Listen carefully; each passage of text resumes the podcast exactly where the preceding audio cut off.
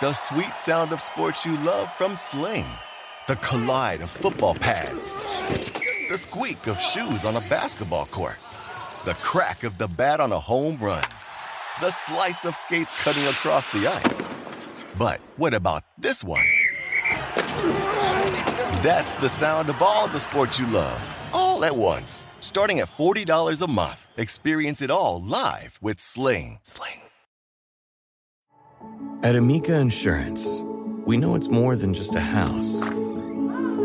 It's your home, the place that's filled with memories. The early days of figuring it out to the later years of still figuring it out. For the place you've put down roots, trust Amica Home Insurance. Amica, empathy is our best policy. All right. Well, it's been a while since this person has been on my podcast. This person, that's not really a very familiar This individual, to introduce someone, is it? Yeah, this carbon, this carbon-based life form to my right. Yeah, but my friends would joke that there is a question about whether I am, in fact, uh, carbon based. I'm sure you'll get a lot of that at the wedding. Oh, actually. Oh yeah, I can't wait for the toast. Say, hey everybody, Oh, Nate's yeah. getting married. Oh, I'm I'm gonna get eviscerated. I'm sure it's gonna be it's gonna be hilarious. I've I've always gone way out of my way to keep apart my like real friends from the basketball friends. Not that I'm mm. not like good friends with them also, but it's kind of like you know I I've had this point in my life where like I, all right, you know I was just living my life, being normal, mm-hmm. Did some dumb shit, and then I, I became a, a basketball writer, and I kind of I, I like myself better as a basketball writer, so I don't really want to like cross the stream. You know, I, I am now realizing that you've completely compartmentalized this part of your life. You've never introduced me, even if I live about a mile away from you, you've never introduced me to anybody outside the industry. I've attempted to though. You've attempted to. Yeah. A likely story. Yeah, and you just like weren't free or something. I no, might- no, no. You know what it was? You would have had to go into the city. I don't even know That's if what it was. That's what you were way too lazy to go into the city. Uh, although back when I lived in the city, you actually this would, this you would will come visit me. th- this move to the Chase Center will end my career. The, I- the ring chase. Yeah, Center. yeah, the Ring Chase Center. Yes, yes. I, I, I'm like it's like in Field of Dreams where you can't cross over the uh, you can't cross over that line. I, I'm like that with the city of San Francisco. It just can't happen. It doesn't happen. The city's a toilet. It's a great. It's a great Seinfeld line. But she's trying to get a, Elaine. To, she's like, "Oh, you know, I'm kind of enjoying being single, living in the city. Like, you gotta move to Long Island and have a baby." Shout out San Francisco Poop Patrol. Uh, that that blew my mind. But yeah, the city is literally a toilet these days. Uh, all right, let's talk a little Warriors here. And I think uh, the biggest thing I, I want to talk about is, you know, and we've discussed this too. There's always this feeling of inevitability once a team wins a championship, and Yeah. especially since they swept uh, the Cavs and swept LeBron out of Cleveland, that uh, this feeling that it was all inevitable Yeah. the whole time. And you know, what's your reaction to that? Well, I believe the term for that is creeping determinism. That when Yeah. something happens, because we as human beings, we don't like feeling as though the world is uncertain, so we retroactively uh, spackle over certainty into our memory that wasn't there at the time. And this is probably the biggest example, uh, at least with this team I can remember, where I, I don't know how confident was everybody when the Rockets were up double digits in Game Seven. I, I don't think many people, other than Amin Elhassan, who was texting me that the Warriors got this and they're they're going to come back and it's easy. I, I mean, I I would have probably had it like 50-50 at halftime in Game Seven. You Hmm. I know, if I- you had asked me, and that's but really, you know, if you had looked at it from a, like a statistical modeling win chance, Yeah. uh, look, look at it, it, it would have been probably far lower than that. I believe the term Kerr used was they were coming completely unglued. Was that was his that was Yeah, I the mean way he described uh, it. an awful first half of basketball. I mean, they could have been down a lot more than they were even in the, in yeah, the first half of that and Game Seven. frankly, there were some indicators that were negative in ways that, that just went beyond the statistics, which is just Kevin Durant getting pushed around in a game seven that looked a little bit, well, if they don't have this fight in this situation, then how much faith can you really have? But in the end, as they do, uh, they set Ryan Anderson completely on fire um, and ended the Rocket season in about two minutes. I think that two minute stretch ended the Rocket season, and now retroactively after the sweep of the Cavs, it's uh, well, of course they were going to win the NBA. It's so boring. It's so boring. Yeah. Uh, well, well, they only had to play one real team last year, right? Like Cleveland might have been one of the worst, you know, certainly one of the worst ten finals entrants uh, of my lifetime, and maybe even worse than that. Uh, I've got a digressive question for you. Actually, that's not about the Warriors, but uh, here we go. Yes, here comes the digressions, everybody. Um, this Laker roster versus last season's Cavs roster, which which is better? I just want your take on this one. Oh, that's interesting. I mean, because that Cavs team, remember, their point differential was basically neutral, and they just Yeah. killed guys in the uh, at the end of games. Yeah, in part they're, because they're of LeBron. Yeah, their Pythagorean wins were, were not not very good, if memory serves. Uh, I'll say this. I think it is very possible that this Lakers roster ends up better than that Cavs roster, but there's a lot of ways it could be worse. The young guys don't develop. Hmm. You know, Rondo and Stephenson play a lot. You know, Lonzo is injured or he's not ready to take a step forward and he still can't shoot. You know, I mean,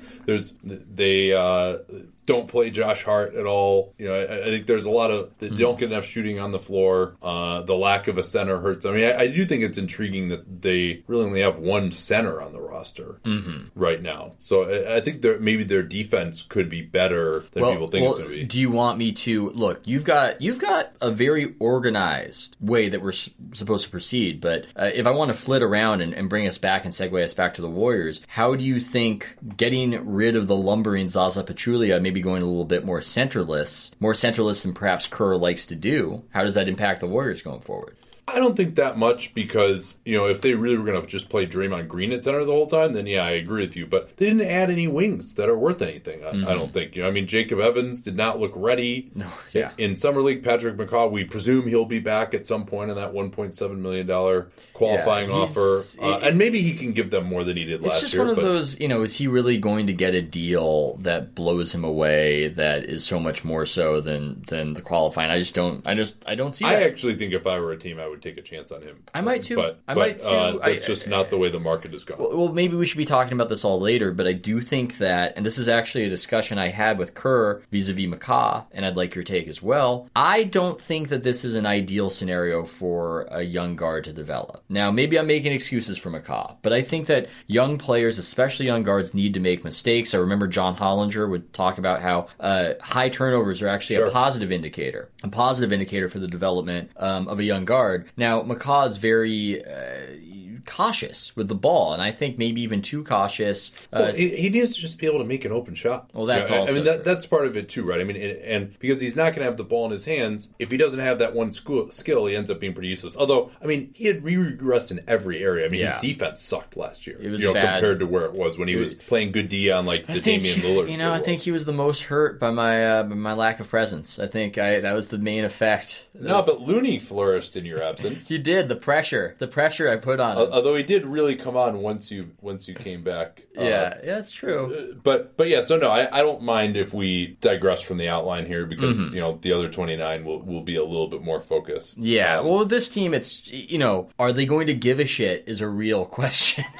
see, I always I think that that was very much overblown in last year's regular season. Interesting. Um, now Now this is a take. So, uh, and I think it was really the weaknesses of their personnel, especially just for a regular season when you have to go deeper into the bench, uh, uh, were bigger, right? So, uh, what were they in defense? Defensively, they were ninth in the NBA, but basically right around the same as some of these others. This is clean. Way way Other places had worse, way worse than they're capable of. By the way, based on Yeah, roster, no, that, no, that would I- validate the don't give a shit side of the argument. Yeah, I, I agree. I mean, and that's you know, I don't think this team is going to be necessarily a top five defense anymore. Like that, that does. But really, the problem is just when Steph Curry. I mean, they were forty and ten Yeah. when Steph Curry played. That's Yeah, right where they're supposed to be. When Steph played, they were You know, a mid to if high he just plays the whole season, we never hear anything about this. Yeah. But they are formulated, and this was a big criticism I had of their offseason. They're formulated in a way that when he is not out there, they just don't have anywhere close to the amount of shooting, and so that really limits uh, what uh, you know Kevin Durant is able to do. He, ha- he was uh, much less efficient uh, last year when Steph was out of the lineup. Mm-hmm. Uh, Draymond Green, his weaknesses really get exposed offensively when you don't have those three shooters playing with him. Andre Iguodala, same thing. Yeah. Uh, and then you know they what I didn't see coming in the first round when Steph was out. I mean that's another one of your creeping determinism things. Remember how if they had had to play a real team in the first round, they could have been in trouble too. Yeah. Uh, but you know they started Andre Iguodala at point guard and they really defended, and the Spurs just couldn't score on them. You know that's why they won that series Mm-hmm. so comfortably. Well, Iguodala's performance perhaps lends credence to the "don't give a shit" um, theory on them. Yeah. Just Well, because but I also he- think it's he- not- he- we've had two years of this now. We've had two years of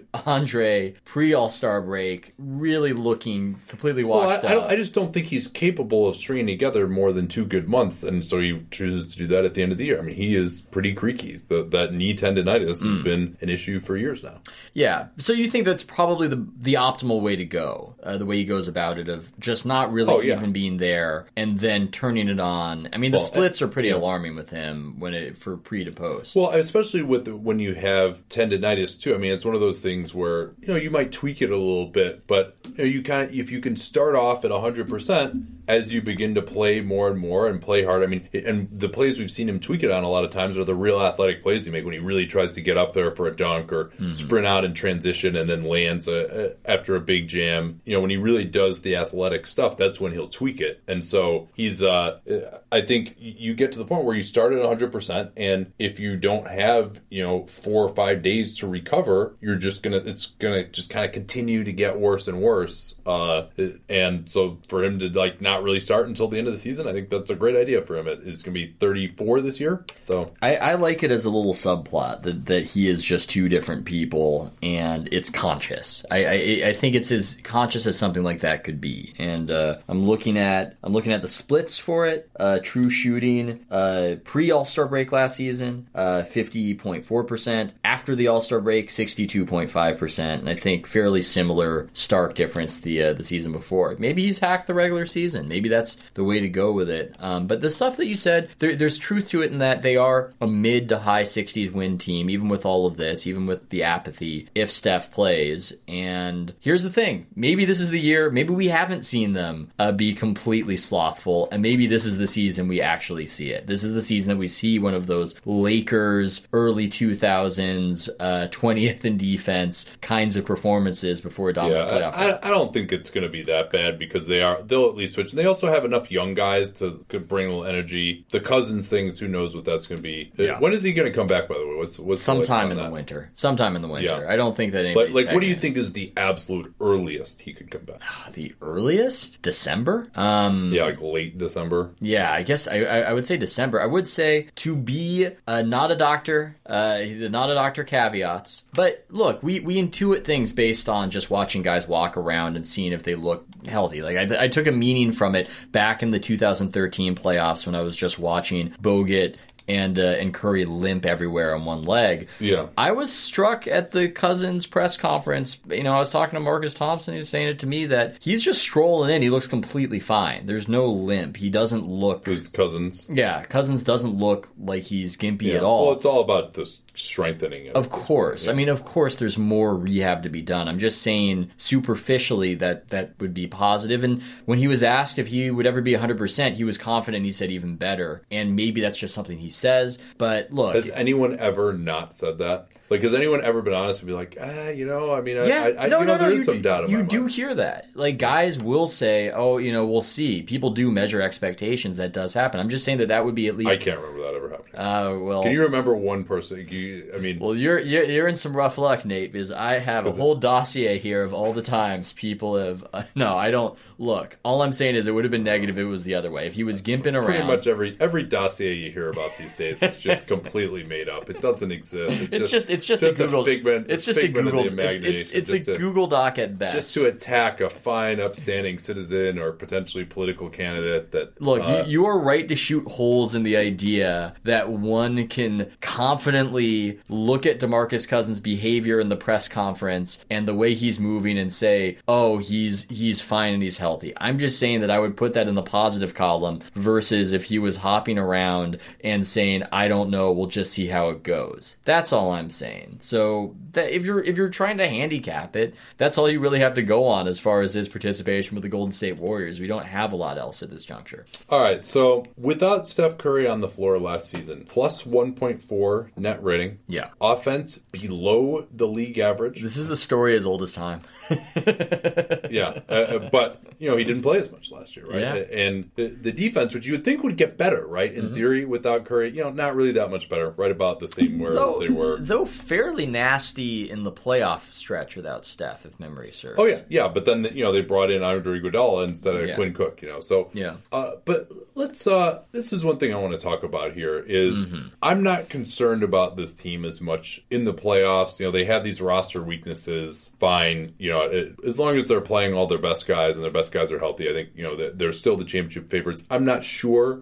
I would make them favorites over the field this year, which I certainly Hmm. would have in the last two years. Uh, but is this the year that we start seeing some slippage from Steph Curry and Kevin Durant? Because that's that to me, and then to a lesser extent, Draymond Green and Klay Thompson. Although unfortunately, with Green in particular. Andy Iguodala, we're not going to know Yeah. until the playoffs because they're just not going to try as hard in the regular season. May- Although, actually, Although no, I'm sorry. Draymond's, Draymond Draymond's a little Yeah. financially incentivized to try. Yeah, well, too bad he's not getting that uh, designated player veteran extension no matter what he Yeah, gets year. I, I So- think that would be a little tough but, for the team architecture. But you know, I mean, even if he's you know his free agent value or whatever too, I mean, but he still has another year after this one. So, yeah, well, he's not and- getting and it, but the fact that he's not taking it might be some decent leverage or just That look was what a I did. really dumb contract that he signed, by the way. Yeah, well, I mean, like to not get the max and to not get a player option. I'm very tempted to talk about what I know about that, but uh, I don't think I can. So we will, we will, we will move along. Well. I mean, I, I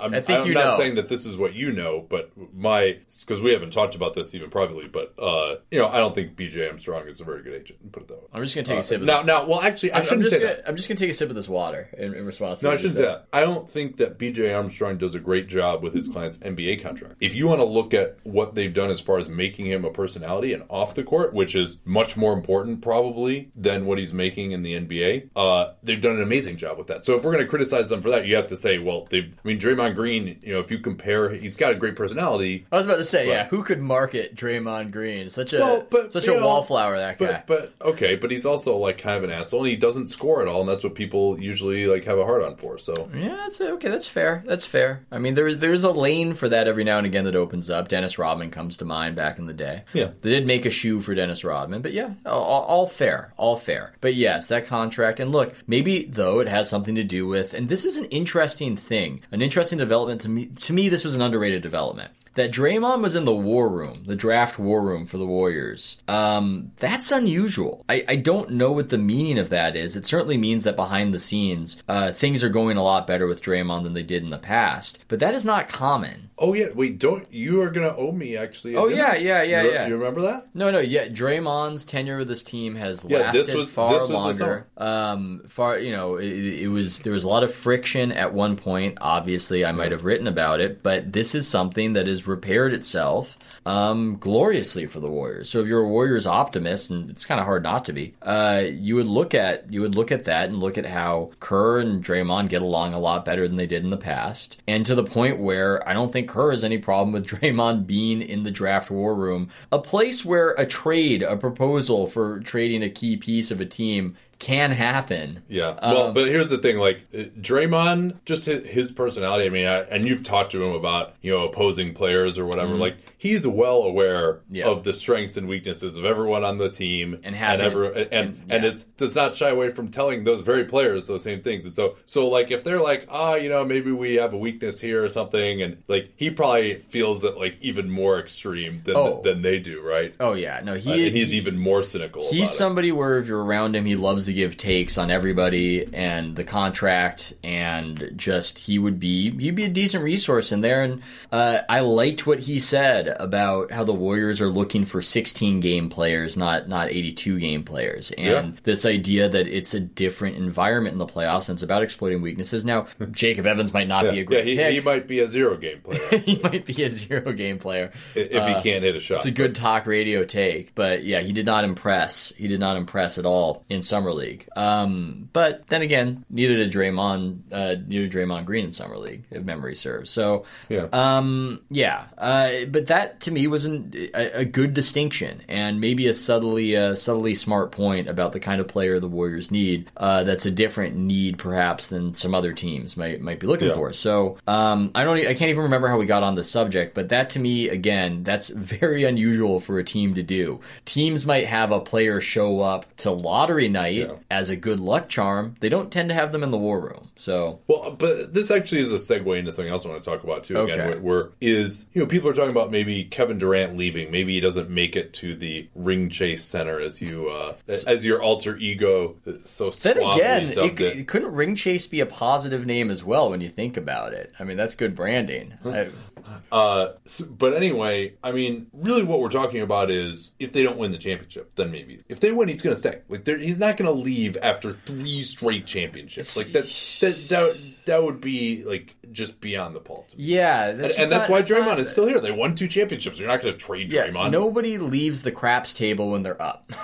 nobody, nobody. That's just not how the human mind works. We just want to keep playing this out and seeing and, and see where it goes. And also, when you combine it with the Ring Chase Center, I think that is that is a thing to want to play. Yeah, in that. see, that I actually don't think is as big of a deal. you don't think that's a big deal. No, I don't know. Maybe I'm wrong though. versus you talk playing to more players than I do. Versus playing in the asbestos infested Madison Square Garden. Um, no, they probably oh got, yeah, no, they renovated it. yeah they got rid of the asbestos. Shout out to Yeah, they got the Sky Bridge. yeah shout out to Madison Square Garden. Um, look. Uh, could Kevin Durant leave? I know that hangs over the Warriors' heads like the sword of Damocles. I can't predict it. I think it's Kevin Durant's famously difficult to predict. But insofar as we can predict something or try to be certain, I agree with you. If he wins a championship, it makes it all the more unlikely. Yeah, well, yeah, and then if they don't win, you know, maybe everyone's injured or something, and that's why they don't win. But like, if they just get beat, and you know, and I can guarantee you this too: if they get beat, it will be in really ugly fashion, unless there's like an injury or something. It- so you're Like, saying it will be like- it will be like when the Mavericks uh,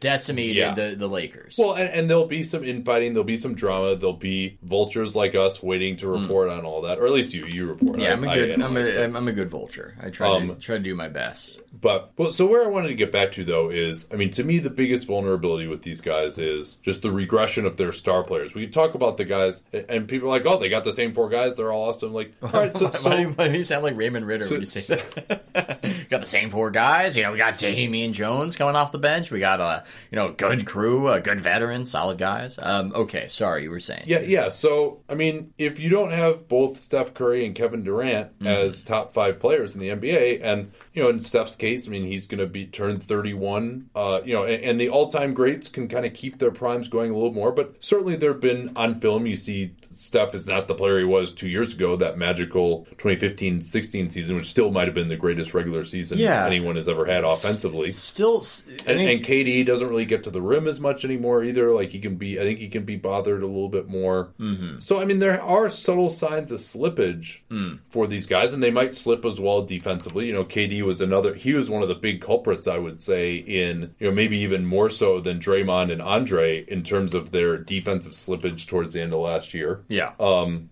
certainly in some of their worst defensive So, playoff. so I mean, like, do, what do you think? Are we going to be talking about? Okay, both these guys are still clearly top five players at the end of the year. I think probably, but I don't know if we'll give them their due credit because uh, you just give up touches and scoring opportunities. And so when we, I mean, I don't know how many people talk about Steph as a top five player now. I think they should, but I don't think that they do anymore. Oh no, they do. I mean, I, I think like the, any top five list would have him in there. Uh, like especially after Get the out the dossier. We need the dossiers. No, look, we, I they they're going to come out with all those lists because it's the end of August and into September of the rankings. So maybe I'm wrong about that, but it just seems as though um, they give up a little something. So I don't know how we're going to consider it. I think they will finish the year looking like top five guys. I don't think the erosion hits at this Yeah. juncture. If you want to make the comparison of Steph to Steve Nash, Steve Nash was really really good in this period of his uh, career. Uh, if we're doing the age Yeah. comparison, so and then if we want to talk about Kevin Durant, maybe he doesn't get to the rim as much. Maybe he loafs a little bit defensively, but he Yeah. still has the exact type of body and game for aging in the NBA that you would want. Well,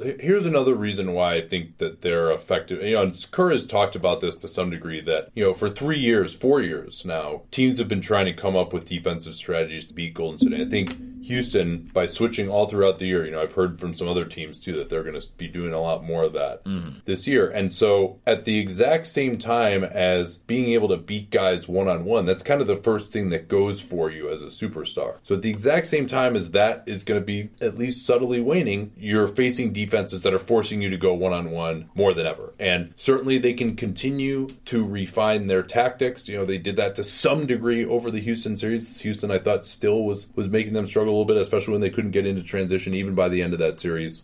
So uh, they're going to have to go one on one more. Maybe they're just not quite as capable uh, of doing But that. there, you know, there- especially but there against like a Boston. You, you know? have talked about this with me a little bit. There are ways to skin that cat. that The NBA hasn't it takes completely. a ton, a ton of discipline. I mean, you really, and we talked about this a ton during the uh, the finals or the West Finals series. But like, Mm-hmm. there's you know probably twenty different subtle little things you can do on a given possession. One of which might work, but you have to be disciplined enough to do all of those things to force a breakdown in one of those twenty possible ways. Mm-hmm. Um, you, could you give could you give the listeners an example? Okay, I mean, you know, one of them is you really sprint hard into a screen. Yeah. You know, so that when you the switch occurs, your guy is behind you. They switch. Your guy, the guy coming off the screen, already has a ton of momentum. Or, uh, you know, it could be at the very beginning of the possession, we're going to make sure that their center is switched on to our best shooter. And now, if the guy, someone else wants to go one on one, it's a little easier because you, that their best rim protector can't leave Mm-hmm. the shooter. I mean, there, there's just, or you could run some set play that specifically I takes guess I, advantage. I, I of- guess of this is an, this is an inter- this is an interesting theory because there's something to this. It, it, it's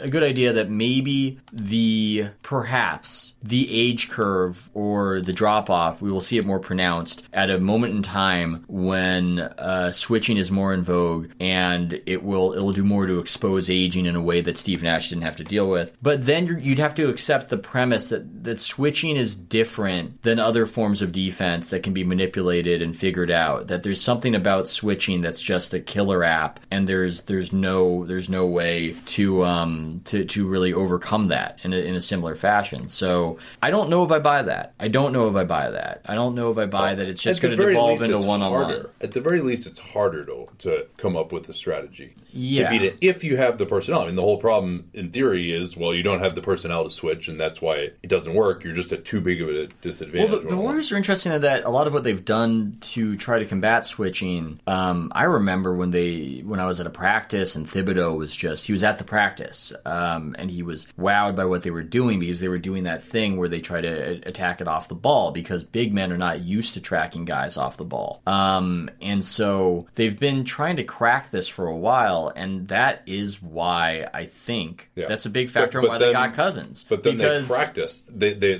teams practiced having Yes. their big men work off the ball. That Houston did that all year, and they I thought Yeah. they did a pretty good job taking that They, away. they did. I mean, they're Yeah. always they're always trying to try, uh, stay one step away, and I think at a certain point, it's just well, let's get Demarcus Cousins and just bash this thing into oblivion. yeah, I mean that clearly wasn't the plan, as- both of us have, have talked about. but that's why they were excited about it. I- you know, that that's why they were excited about it, and probably you know took whatever necessary risks to do it. It was that's what that's what Kerr was excited about, is specifically about the switching. This is this is our sledgehammer Yeah. to this whole thing. Well, I mean, he's I I think he kills them more defensively than he helps offensively against the absolute best teams. Hmm. Okay. I mean that that might be true. It's tough because I haven't seen Cousins in a playoff setting um, where he has reason to be locked in, and also I at least think with Cousins that he has some attributes defensively I like. I like a big guy for the sake of rim protection who cannot be shoved around and who's strong. So that's good. But you're probably right. I mean he's not. I He's mean, not a he's good just defensive too player. slow. I mean, he just gives you a place to attack in conventional Yeah. pick and roll defense. Um, all right, so let's talk a little bit more about just uh, some of the, the nuts and bolts here. Kevon Looney, Jordan Bell, Damian Jones. Put those guys in order of how much how much they play at, the center position because that's going to be your three guys uh, to start the year: So we have so Looney, Jordan. Looney, Bell, and Damian Jones. I think Kerr would want to play Looney most, but Looney will. Oh, okay. So now it gets a little interesting. We're trying to handicap health. Um, I mean, you could even see Jones starting just because he's like the most conventional. yeah, I just have never liked his feel for the game. Oh yeah, he's been awful. I've I, I mean, never- I think that's it, it's His G League stats are decent, but then again, the Yeah. G League doesn't have enough big men, so perhaps. Yeah, no, I, I mean, and he did not look. uh, Although his his summer league was cut short, he did not look. I mean, he had six fouls in the first half of his first game. You know, I mean, it- Yeah. which encapsulates. Didn't he have a nice little stretch in a game against the Thunder? I, I think. Yeah, I mean, he finished like four layups. Yeah, it, I, I've just never feel for the game is one of those things that I, I don't think comes. But with big men, it's a little different. And with certain guys where I've made that criticism, uh, one of them uh, got a max contract for the Dallas Mavericks. So you never know. Um, I, I look, I'll just go. I'll go uh, Jordan Bell, Looney, uh, followed by Jones. Yeah, and I think that would be the fairest outcome. I think Bell is the best of those players, um, and hopefully Kerr, whether it's actually true or not, will uh, stop believing that Bell is as much of a screw up and, and play him a little more, My- be willing to live with the mistakes, or maybe he makes fewer mistakes. My my Bell caveat uh, on on how this all plays out. It's not even about the awareness. I just remember I, at summer league this year on the floor, you get a better sense of it. He just plays such a reckless style. I, I so you're, you're concerned he's going to get injured? yeah. Yeah, I mean, he had, I mean, a, a couple of, and the two plays he got injured on last year were way up in the air, out of control, kind of landed. And, Yeah, and he just goes full throttle and throws his body around in a way that I know Looney is the obvious injury risk, but um, I mean, if Looney, I mean, Looney can't play like Bell does, but if he if he tried to throw his body I mean, around he- that he's in he'd control all the time, right? I Yeah. mean, he, like Bell is going to get way up in the air, and maybe he lands on someone and, and he sprains an ankle Th- or that worse. would be my main caveat for center of the future. I know Howard Beck wrote that great article on uh, on Bell as the prototypical Warriors center, and he's certainly a guy where I am far more excited when he's in the game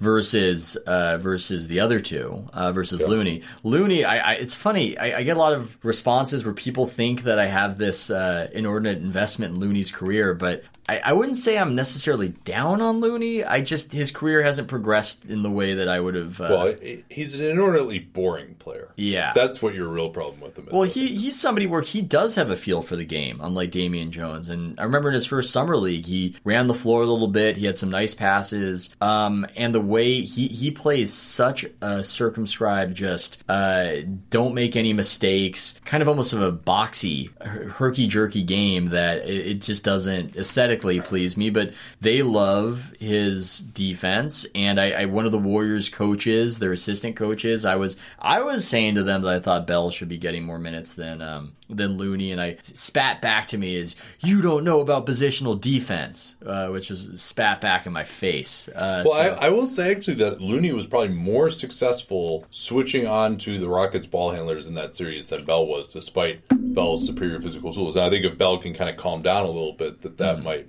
that might change. Uh, but Looney is just such a deer in the headlights offensively. That's where Bell is actually the big upgrade. I. I did enjoy James Harden versus Kevon Looney. I, I, well, good because you saw it forty-seven times a game. I'm glad that you enjoyed that because that's enjoyed that's it. basically was the entire series. that was the battle of all battles, as far as I was concerned. Yeah, I, I wonder. I wonder if the Rockets will try to diversify their offense a little bit. I mean, I guess they've got Carmelo now, so Oh yeah. Uh, Well, so maybe he can go one on one every once in a while. Um, let's see here. Anything else that strikes you as uh, like some of the rotational battles uh, that are going to pop out here uh, for this team? I, I think you, the backup wing is always really interesting. Yeah, well, it's a Um, little it's a little hard without knowing uh, the status of one of one McCaw. Uh, And let's assume he's going to be on the team. What else is going to happen? I, yeah, okay. We'll we'll we'll assume McCaw. Um, I'm looking at looking at the depth chart right here. I mean, the center, the whole center battle is perhaps more interesting than than the wing battle and the backup wing battle. I, I do. Uh, I'm wondering with Jerebko to, to sort of move it around a bit. Just how do we feel about that? I, I feel. Regular season player. yeah. He's too slow defensively at Yeah. this point in his career. He can make shots, uh, but he's not really like a volume shooter. Then again, um, I do wonder with this team, we assume that they're going to make shots because they're going to be open, and it just doesn't necessarily work out that way. Whether it's well, Nick Young wasn't in shape, but uh, Casspi who didn't take Young shots. made enough shots. Yeah, I mean, Casspi, that was just a weird. That turned situation. toxic. I mean, and, and Jerebko has like played on some good teams before. Like he's, he's- Yeah. I mean, I think in the regular season he But can guys help give a will, con- space. but guys will consistently talk about how there is an anxiety to playing on this team and taking a three pointer that one of the other famed three point shooters isn't getting. That messes with you a little bit. Now maybe that's yeah, but subjective. Jerebko's not going to be playing with all those guys at once. Yeah, he's not going to be. I just, I mean, who who else is? I mean, other than I wonder- Casspi, I can't think of anyone that I, that's really. I wonder if he was a quality if he was a quality addition that we might be underrating because the Casspi thing went so disastrously. No, I, I I don't think so. I mean, it's just Mm-hmm. he, he's just he's a, a pure stretch four at this point. He can't defend well enough to be on the floor in the playoffs. I mean, he couldn't even do that with Utah last year with Rudy Gobert behind Yeah. him. But I think he can. You know, I could very easily just see him like hardly playing at Mm. all. I mean, he, he could just be done too. You know, so although he is, uh, he can offer Demarcus Cousins some Achilles rehab. Uh, Well, that's- is actually one of the more successful cases um, uh, coming back from Achilles. Hmm. But but yeah, I mean, so uh, I'll ask you the same question. Yeah. McCaw, Yeah. Jacob Evans, Quinn Cook. We consider Which of those three guys we, is play consider? Quinn Cook a, a wing or Yeah, I think so. I mean, uh, like, there's they've got Iguodala on the second unit, Livingston kind of. I mean, Livingston, I think he's going to just you know be in kind of the I think- same boat as as Iguodala, just not play that much in the regular season. I think I have to opt for Quinn Cook there as just a, a slightly better version of Ian Clark. yeah, because he can shoot the ball. yeah. You know, Well- I mean that that's and that's something again that they desperately need. You Well, know, and, just- and unlike Ian Clark, he can make he can make some plays. Um, yeah, he's got that that pull up jumper, and he's he's better defensively than Clark too. yeah. Um, One of your least favorite least favorite players, I would say, Ian Clark. One of the guys that you would kill most frequently. Yeah, well, I, I think sometimes it's not even that like a, a guy is my least favorite. It's that the popular perception of how good a guy is when they're on the Warriors can become inflated because they're in such a good situation. So I feel if people are like, "Oh, Ian Clark, he's really like a good rotation piece," like, okay, you know, and then like he, he went to New Orleans and he was getting time just kind of because they didn't have anyone else. And then I thought, other than that one game, he really got exposed in that series against the Warriors, the, the coaching revenge game, which is one of my favorites, where the, the coaches are like, "Oh man, we've had to deal with this guy's weaknesses and like paper it over the whole time." So it's like, "Oh, we're just gonna like gleefully go after it." The Warriors did that with Speights too, the first time that he came up with the, with the Clippers. Um, but yeah, I, I think. Uh, I agree with you. I think it's Cook because he has the one skill uh, that's very prevalent. And McCaw and Evans, they're going to have their chances. Iguodala's going to get plenty of rest. Livingston's going to get plenty of rest, even from. I just don't even know how to think about Evans until I see him hit a few shots consistently. He can defend. I mean, I think he's going to be an NBA level defender. You know what? You know what? This is a team that has a tendency where if you can defend, uh, they'll live with some of your other weaknesses, and I'd say that's to their credit. But some other teams aren't like that. So. I could actually see Evans getting some time in some of these units with like a bunch of the stars, like the, Mm. the shooters, or especially you know if like I- if KD has to miss a game or Draymond has to miss a game, I could see Evans just like starting. Yeah, that would be a Uh, Kerr move. That'd be Yeah, very that's a, oh, I don't want to disrupt the rotation. Yeah. Doesn't even sound like Kerr, but yeah, that would be that would be a very very no, very it does not sound. It sounded like me. Uh, so yeah, I, I think that's uh, that's how I see that as well. Um, do you see any other weaknesses on this team that we haven't talked about? Is there a potential Achilles heel? I mean, I mean, other than the other than the Achilles heels, um, yeah, there- other, other than guys, I mean, I guess you know that's one right. Is just uh, maybe Cousins just fr- Well, the- from a, the a- a weakness, personality as, as, standpoint. as far as I see, the weakness would be, uh, per what we discussed earlier, that this team again can never get away from its Steph Curry dependence. And Steph played 51 games last year, fewer if you count, you know, w- uh, one of the games where he went out with three minutes, uh, three minutes Yeah. of the action. Uh, so he played about 50 games. So you know, the the conversation about Steph, where are we going to see him exposed and the switching and everything else? Maybe the bigger concern is is this when the injuries start to rack up for him and he starts to break down, and that's something that this team I don't think can uh, withstand. Yeah. They were lucky Well- to withstand it last season in the playoffs. Well, and, and that yeah, that's a great point. I mean, if KD or Steph's injury just happened at different times, I mean, there's more of your creeping determinism, right? I Mm-hmm. mean, even two years ago,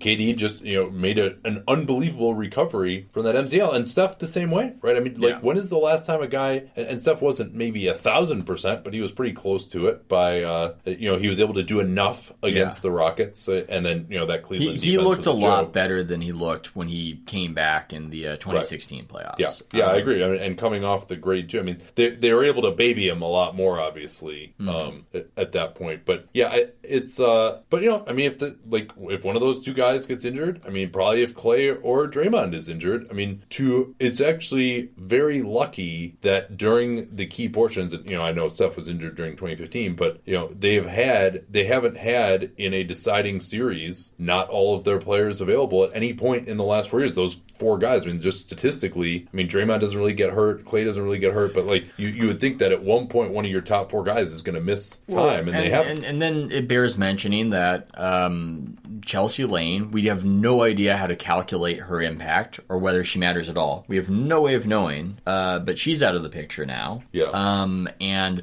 they've had just a complete restructuring of their medical training staff yet again. So maybe you know one side of the argument would Why be did that happen? Do you know? Uh, well, she wanted more money than they were willing to pay her. I mean that that's that's how that went. Um, Where'd she? She went to Atlanta, right? Yes. Yeah. She went to Warriors, Uh, Warriors, Warriors Southeast. Yes. Uh, yeah, and the Warriors, they have a very venture capitalist uh, position on these matters, which is we're spending on the players. That's that's where the talent is, and then maybe on some other fronts, there there isn't going to be as much spending because they think that they can get a better deal or a better person. Maybe that will catch up with them. Maybe that this was uh, this was a mistake, perhaps, and you're going to see that reflected uh, in the amount of injuries. I can't speak to uh, her replacement. I think that's just out of our purview. Of uh, unless somebody's doing something egregious, like the Pelicans uh, New Orleans Saints people um, off that scrap heap, uh, it's hard to really judge. But there is reason to wonder if this medical situation is going to be uh, serendipitous this year. Uh, yeah, I mean, Ste- Steph better be healthy because they are unwatchable when he doesn't play It's- in- it's in the regular season. I mean, it is, It's it is really bad. All right, let's do a quick read here, and then we will uh, continue get uh, Ethan's prediction uh, and a, a few more non sequiturs, no doubt.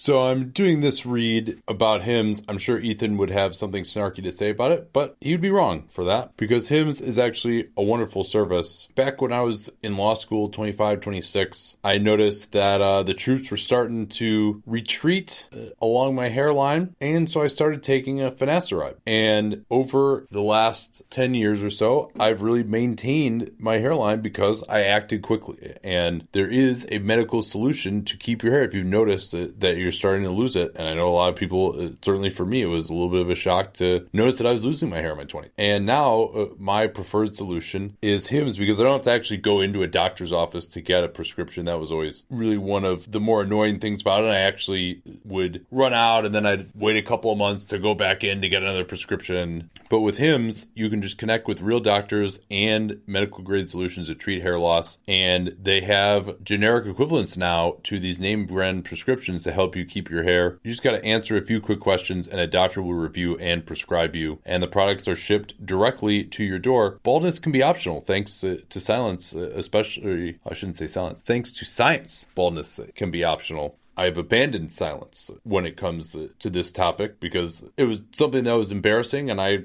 after a while I was like no it's ridiculous that it would be embarrassing. I actually started telling all my friends that they should do the same thing that I was doing if they started losing their hair. So there's no reason not to talk about it on podcast here. But Hims will ship all of these products directly to your door and baldness can be optional. The way to get started with them, you can get a trial month for just $5 right now supplies last. See their website for full details. This would cost a lot of money if you went to a doctor or a pharmacy, but at Hims at forhims.com slash capspace, easy to remember because we talk about capspace all the time in the program here. Forhims, F-O-R-H-I-M-S dot com slash capspace. Once again, that's forhims.com slash capspace. Get that trial month for just $5 today while supplies last. Forhims.com slash capspace. Make sure you use that slash capspace URL. Let them know that you came from us. All right, we're back. Uh, so anything else that's really just been on your mind uh, about these guys before we we get into our predictions here? Um, yeah, that's that's tough.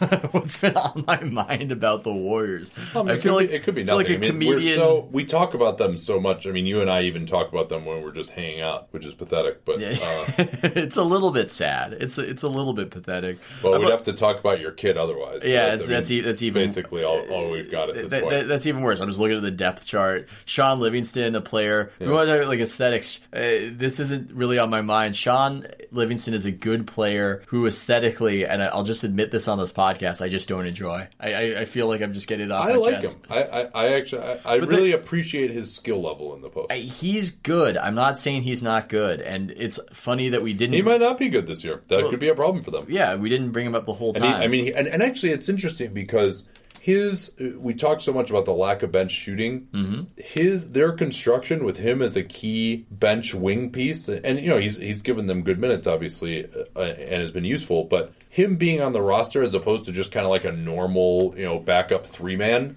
Yeah. really changes their backup roster a, a lot. You know, I mean, it, it really uh, changes the character of their bench a lot. And then I think you know once he got to the point where you weren't running offense through him, having him out there, especially during the regular season, he works better with the you know the starting Yeah. unit really. But during the regular season, just it, it, it- the spacing just becomes really tough. I think that's why aesthetically, and it's also it's it's not only that he's a ball stopper, but he's a ball stopper for good. He's a ball stopper who gives Yeah, you it depends. results. I mean, in the half court, sometimes I, I think in the uh, when full court when he's pushing the ball, I mean, he does provide like another bust out option. He's a good transition player. So, but He yeah, is in the half court. I agree. I remember him just being so so aces in transition in the uh, 2015 finals run. Yeah. that was a good uh, that was a good demonstration of that. But just aesthetically, not my favorite player. But it's funny to me that in all the conversation we've had about these guys, we didn't even talk about Livingston, who maybe is a candidate uh, to have some drop off. Well, and he had a big drop off last year too, and that Um, yeah. famous mid range shooting was not at the same level. Mm-hmm. Uh, but well, still a valuable defensive player. oh, can I clarify something real quick? Yes. I am very happy to discuss your child when he's like three. There's just like, like nothing, or maybe even two. Like when I he's actually starts talking and like Yeah. doing stuff, and you can tell me like cute stories. It's just when he's kind of in the like sleeping, feeding, pooping stage. Yeah, yeah, Like yeah. other than just like what hours he's Nate, sleeping. Nate came not really over. Nate came over to my house. He looked at my child like he was an inanimate object, and I think he he he sort of in his assessment on the depth chart. Right now, we're looking at depth charts. I think the inanimate object might be higher in the depth chart. I, I, I just that was that that that was at least the way I felt about it. But I respect the take. I respect Nate's honesty, and Yeah, actually, uh, my fiance was like a little mad at me that I like didn't spend enough time with the baby. you've got to see the baby. Look, that's fine. He- he's a cute baby. As, By the way, speaking go. of depth charts, I swear to God, I could tell him apart from one of my other friends' babies who's also born in the spring. I, I, I could do that. I, I, I'm- I'm proud of you. I look at these depth charts. I'm just looking. I'm at going to this, be a wonderful father. I'm. I'm just looking at this Pacers depth chart and I'm thinking I like the over. I don't know what the over under is, but I like the over. yeah, well, we just did their preview with uh, Jay Michael, who's awesome, by the way. He's a, a, a very underrated uh, writer. He's, you should you should listen to that Hmm. He, one. he's so awesome that Nate actually, not to give too much away, texted me that he was awesome. That I was texted about about how good he was on this preview. Um, Yeah, uh, we actually got a lot of good Twitter comments on that. I just if like you're, the- I, I know people don't like to don't care about the Pacers and aren't going to listen to that one, but you know you should listen to that. I just like the feel of this roster as I go as I go down it. I uh, I, I see over 50 wins for them. I'm just throwing that out there. But anyway, Okay. Uh, Yeah. Well, how many wins do you see for the mighty Golden State Warriors this season, my Oh friend? man, they scare me. I unlike you, I do buy into the don't give a shit factor. And uh, when I was talking in a, I wrote an article on them and gambling, and maybe that will be what's on my mind. That they're a very difficult team to gamble on because Yeah. they tend to either show up or not. They were terrible against the spread. I think they won maybe forty to forty one percent of their games against the spread, and it was a funny season last season because so too did the other finals team. Uh, the Cavs, who were also awful against the spread, especially at home. Um, and I fear that factor. I said that I still don't like betting them, but I liked betting on them to reach their over because they played like a mid to high 60s wins team when they're reasonably healthy. And somebody left a comment, you know, they, they went through uh, other other dynastic teams. I'm, I'm looking at, you know, okay, I'll read this comment. This comment has scared me off, uh, perhaps being a, an yeah, I think I know where this guy's going to be going here. Okay. The comment from Chris R. Shout out Chris R. I see little evidence throughout sport, uh, pro sports history of a dynastic team improving in the regular season in its fifth year. The Celtics peaked at a 78.7 winning percentage in their title season in 1960-61 and never topped that. The last three titles they won in the 1960s came after seasons in which they won 54, 54, and 48 games. Especially given how disinterested GSW was after the All-Star break last season, I am skeptical the team will have a different vibe this time around, and who expects Iguodala to even play 60 games. We'll see. Yeah, and- and there are a number of other uh, examples of that as well. Now, whether that's due to lack of motivation, LOM is, is the uh, the TLA that my uh, former Army buddies use for that. You know, T, you know what TLA stands for? Um, no, but I like LOM. Uh, three letter acronym. Three letter acronym. Oh, okay. That's nice. 'Cause it itself It's better than TSA. But anyway. The best jokes, the ones you have to explain. Uh, but in any event, yeah. So I think uh, you know if you go back at the, the, those Lakers teams uh, in the 2000s, I think they actually won more in 2002. Uh, but you know a lot of those teams just lose those games because they are now not as good as they were. Right? I mean, that, whether it's that or it's lack of motivation, you know. But like the Jordan, the two Jordan three peats, I think they got 57 in 1993, and then they were 62 in 1998. Those are the hmm. last the last year of each of the, of the, the three peats. So I, I mean, there, there's certainly a precedent for that. You know, the teams who go this long winning that many. But I mean, I think they won 58 last year. I mean, it's all up to They're, they're, they're over. Their over Yeah. under is sixty two point five. Do you like the over or do you like the under? Yeah, this is. Uh, I'm not making this officially yet because we do our own our whole podcast. Ah. I mean, it's it's all, it's all Curry's health. If he plays 75 games, You or, don't. or you don't. You, 72 you don't get to know that. Well, no, I understand. I'm, ju- I'm just going through the analysis. You don't get to know that. It's more interesting when you describe the reasons for your pick, and you know, just try and talk it out and make a decision. You, you, you have entertainment all wrong, Nate. It's way more interesting to heedlessly make bold predictions, buoyed by no information whatsoever. I mean, come on. well, well, good thing this podcast isn't even remotely concerned with entertainment. Ah. It is. Didn't you see like my little video? It's download as much information into your brain as possible. I love it. Okay, I'm going to predict 58 wins. I'm Uh, so same as last year. same as last year. That's my prediction. Yeah. So and it's uh, it's all uh, all LOM for you, or how, much, how much of that is and I'm going and I'm going back. I'm going back on what I wrote where I was predicting the over, and I'm, I'm this is just a hedge maze. It's the final scene of The Shining. I'm just hedging like crazy out here. Um, I think I have been convinced that this fifth year of dynastic teams, the LOM factor, I'm going with 58 games. I don't know about Steph's health. I'm just it's a shot in the dark. You know, I think Steph maybe just because they're going to be cautious that if he does get dinged up, he will miss significant chunks. Maybe I expect uh, 60 some odd games from Steph. That Yeah. that'll be the prediction. Um, and I predict 58 games, but I also predict a championship at the end of it all. Yeah, I, I mean, I think you you would pencil him in for like sixty-eight to seven, and I think if they get there, you know, so they were forty and ten in the game. Dude, if he's playing yeah. if he's playing over 70 games, then I'm taking the over on that Vegas over under. I just don't have Right, yeah. I don't have that kind of confidence. He his ankle gets hurt a lot.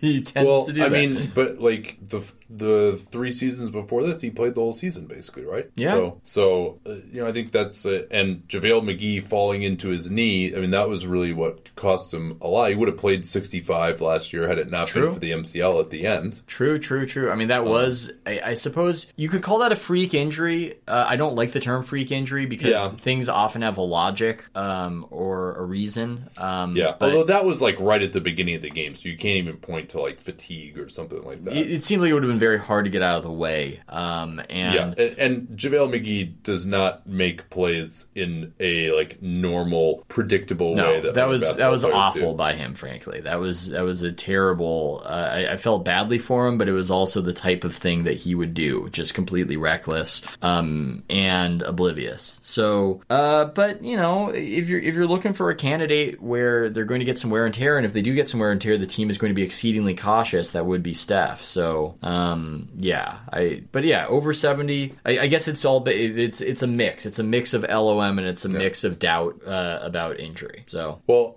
I guess we there's another way we can talk about it too, but let, let's look at it from this perspective. Steph plays 70 games. They're 40 and 10 last year, so that's winning. You've got so, Demarcus. so would- you've got that would put Demarcus at- coming in, coming back in the wintertime. Although you're you're a little Yeah. more circumspect. Yeah, I, I think uh, certainly in the beginning, I think he might actually hurt their rhythm. Uh, but you know, Steph plays seventy games. That would put them at winning uh, fifty-six of those games, right? Uh, if they're at the same rate as the forty and 10 Mm-hmm. they went last year, so that's fifty-six and fourteen in those seventy games. Yeah. So I think you know you're probably right there as far as you're But right on the borderline. just about Steph. You know. said yourself that this team has had uh, some luck with injuries. Uh, how confident? I mean, what if Draymond finally has an injury? You know, this, this improbable career. I actually expect him to play better due to both the motivation and also not having the shoulder shoulder injury. I think that that really plagued him last year. Uh. Yeah. but you know, I mean, he's what is he twenty nine this year? So Yeah. you know, as an undersized player, maybe he's just or just not capable of bringing it to the highest level. He certainly showed in the playoffs that he's the same guy, but you know, maybe he just can't bring it all during the regular season He, he's just never made sense to me. I, I don't understand how he's ever been able to do what he does uh, in the body that he has. So I'm certainly not going to make any confident predictions. But um, you have to worry about that. Um, and so maybe you just price in that they they have a down year in terms of injuries again. yeah, I mean, I, I think uh, I think I'll ultimately go with sixty two. Okay. Uh, So, you- Be- so because a whisker. it- it- and Oh. maybe part of the reason for that too is you know you don't really see the upside of like higher than 65 for this team. I mean, unless they're like fighting against Houston again for home court advantage, I don't expect Houston to get to 65 this year the way they did last year. I'm so looking at you put it into the official the official document, and I just wonder, you know what? I shouldn't be hedging. There's nothing in it for me to hedge. I'm going 63. I'm going 63 above the over under. yeah. uh, uh, So did you just prices right me? Is that I just prices righted you, is what I did. I'm going 63. You know what? I'll pretend. I'll pretend that Nate, you were so convincing when you were talking about the record in the stretch that Steph will have, and that's what swayed me. So now it's 63 in the official What, document. what do you think they rank in uh, in offense and defense this year? That's a that's another way to think about it. Oh, it. that's a that's a that's a good question. Let's, so, so a let's- year let's ago, them number two on offense, uh, and uh, as we mentioned, number nine on defense. That's per cleaning the glass. Their stats are actually a lot different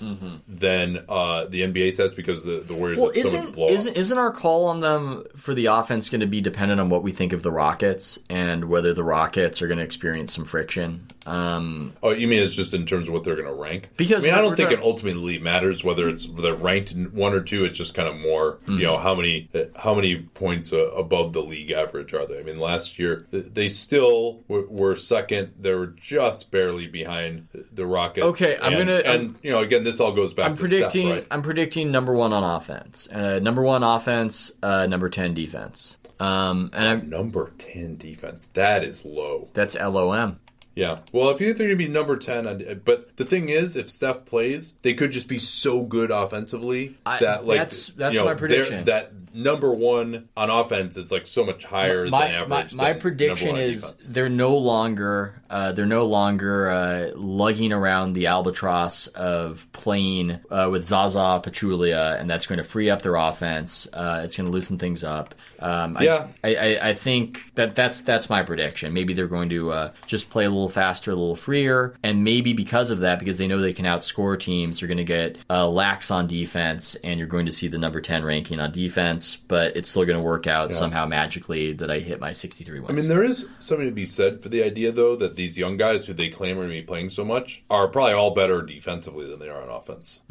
I mean, I think Jordan Bell's a positive offensive player. Uh, oh, I agree, but he's still better defensively. If you had to pick a side that he's better at, it would be that. But yeah, I, I agree. I think he's his offensive, his ability to make passes, finish well around the rim, get out in transition, get some alley oops. You know, I think uh, he he is a positive offensive player. So if to answer my own question, I think you're probably better off going with the number one offense. And and part of that too to me is much as we might say these guys are a regression candidate, I would say Houston is probably even more of a regression candidate, both hmm. because of the getting Carmelo and then also just, you know, Harden had such an unbelievable year last year. He's, you know, in the same age band as Curry and, and KD. And then, you know, Chris Paul in terms of games played and being 34, you know, that's another one where Yeah. even Eric Gordon is in his late. I mean, most of the guys they're relying on, Capela is really the only guy you would expect to be better Oh, this year than last year. I finally I, something occurred to me. Something occurred to me, and it, it connects to LOM. And it probably when you asked me the question, "What have you been thinking about?" and I didn't have anything for you. I have been thinking about this because uh, to me it spoke to the LOM factor in a very specific way, which is just it's funny to me that this team had a death lineup that that was fairly weak sauce in the regular season, but that was clearly about motivation because then in the playoffs it was just completely devastating. Well, and that unit did not play together much at all Mm-hmm. in the regular season, too. I mean, with between all the injuries, Steph being out, Andre missing games, you know, those. Uh, I think Zaza was in their lineup that played far more than any other lineup. yeah, Um, no, I, I- and there is a good point, especially the way they started first quarters. Whoever they, uh, and maybe you can put some of that on Zaza Uh, but I, I think they're going to start games much better than they did last year. No matter unless they're starting Damian Jones at center, and maybe even if they start Damian Jones, Yeah. because Zaza is, as you mentioned, is really a, a big problem offensively. I'm actually surprised that their numbers were as positive with Zaza as they were, considering what it felt like. If we want to talk about aesthetics, it felt like uh, when Homer was punished and was dragging the big, uh, big boulder. Um, eh, you know, it was. We'll, we'll we'll see about that. But the prediction is freed up offense, uh, slothful, distracted defense. That's my prediction anyway. They're going to win the championship. Yes. Yeah, that, I mean that would be my they would be my single pick. As I said, though, I think would, would you take them or the field? Well, I would take them, and here's why I will counter you on the them or the field question uh, versus other years. At the very least, if they went to the finals in years past, they would be playing somebody who was experienced with the finals atmosphere, which is a completely different beast. And no, that's not just a cliche. Oh, whoever comes out of the East to be way better than than Cleveland was last year. They're going to be way better than this Cleveland Cavaliers team. Don't I'm not I'm not disagreeing. And they'll that. actually that team will actually have a prayer of defending them. they're going to be better, but I don't think they're going to handle the finals well. The finals is not it's not generally for teams where it's their first time. I think if you believe that they're going to uh, if you believe in them against the field to get there, then you're going to have to be incredibly confident that they're going to win once there. I I I've just seen it. You get you get shell shocked. It's a completely different environment. They change the way you practice. You're now at the beck and call of the NBA, and all of your routines are disrupted. Um, it doesn't. I remember Luke Walton said, "Yeah, you don't win when it's your first finals. I mean, I think we'll win, but you generally you generally don't." And it was a little touch and go for that particular team in 2015. So uh, for that reason, because the team out of the East will be newbies in the finals and will not have LeBron. You know, yeah, maybe they'll be a better team, but they won't have LeBron. I think I would take the Warriors against the field. Uh, rank to me the top five teams that you think they just will have the most trouble playing against. So I'll give you some candidates here just to set the universe: Philly, Boston, Toronto, Lakers, Houston, Utah, OKC. Yeah, I was I was waiting for the Thunder. I thought the Thunder were the team that immediately came to mind, um, just because I think we're probably going to get a better Thunder this season, and they are defensively, at least you know when they don't have their their best defensive player. Just well, maybe he's not their best. I had them as worse, actually. By the way. You have them as worse. worried a little bit about the regression in health there Ah, interesting. and total lack. I guess if you think Westbrook can't possibly continue to be Westbrook, that would. Uh, that Well, would here's the thing about Carmelo too. He shot poorly, but teams always guarded him because he was Carmelo Anthony. He, Mm. he could stand out by the three point arc, and you at least had to guard him. So I mean, they were they ended up as the number ten offense last year, or actually no, I think they were seventh. So I think they might be worse. But anyway, this is not the OKC show.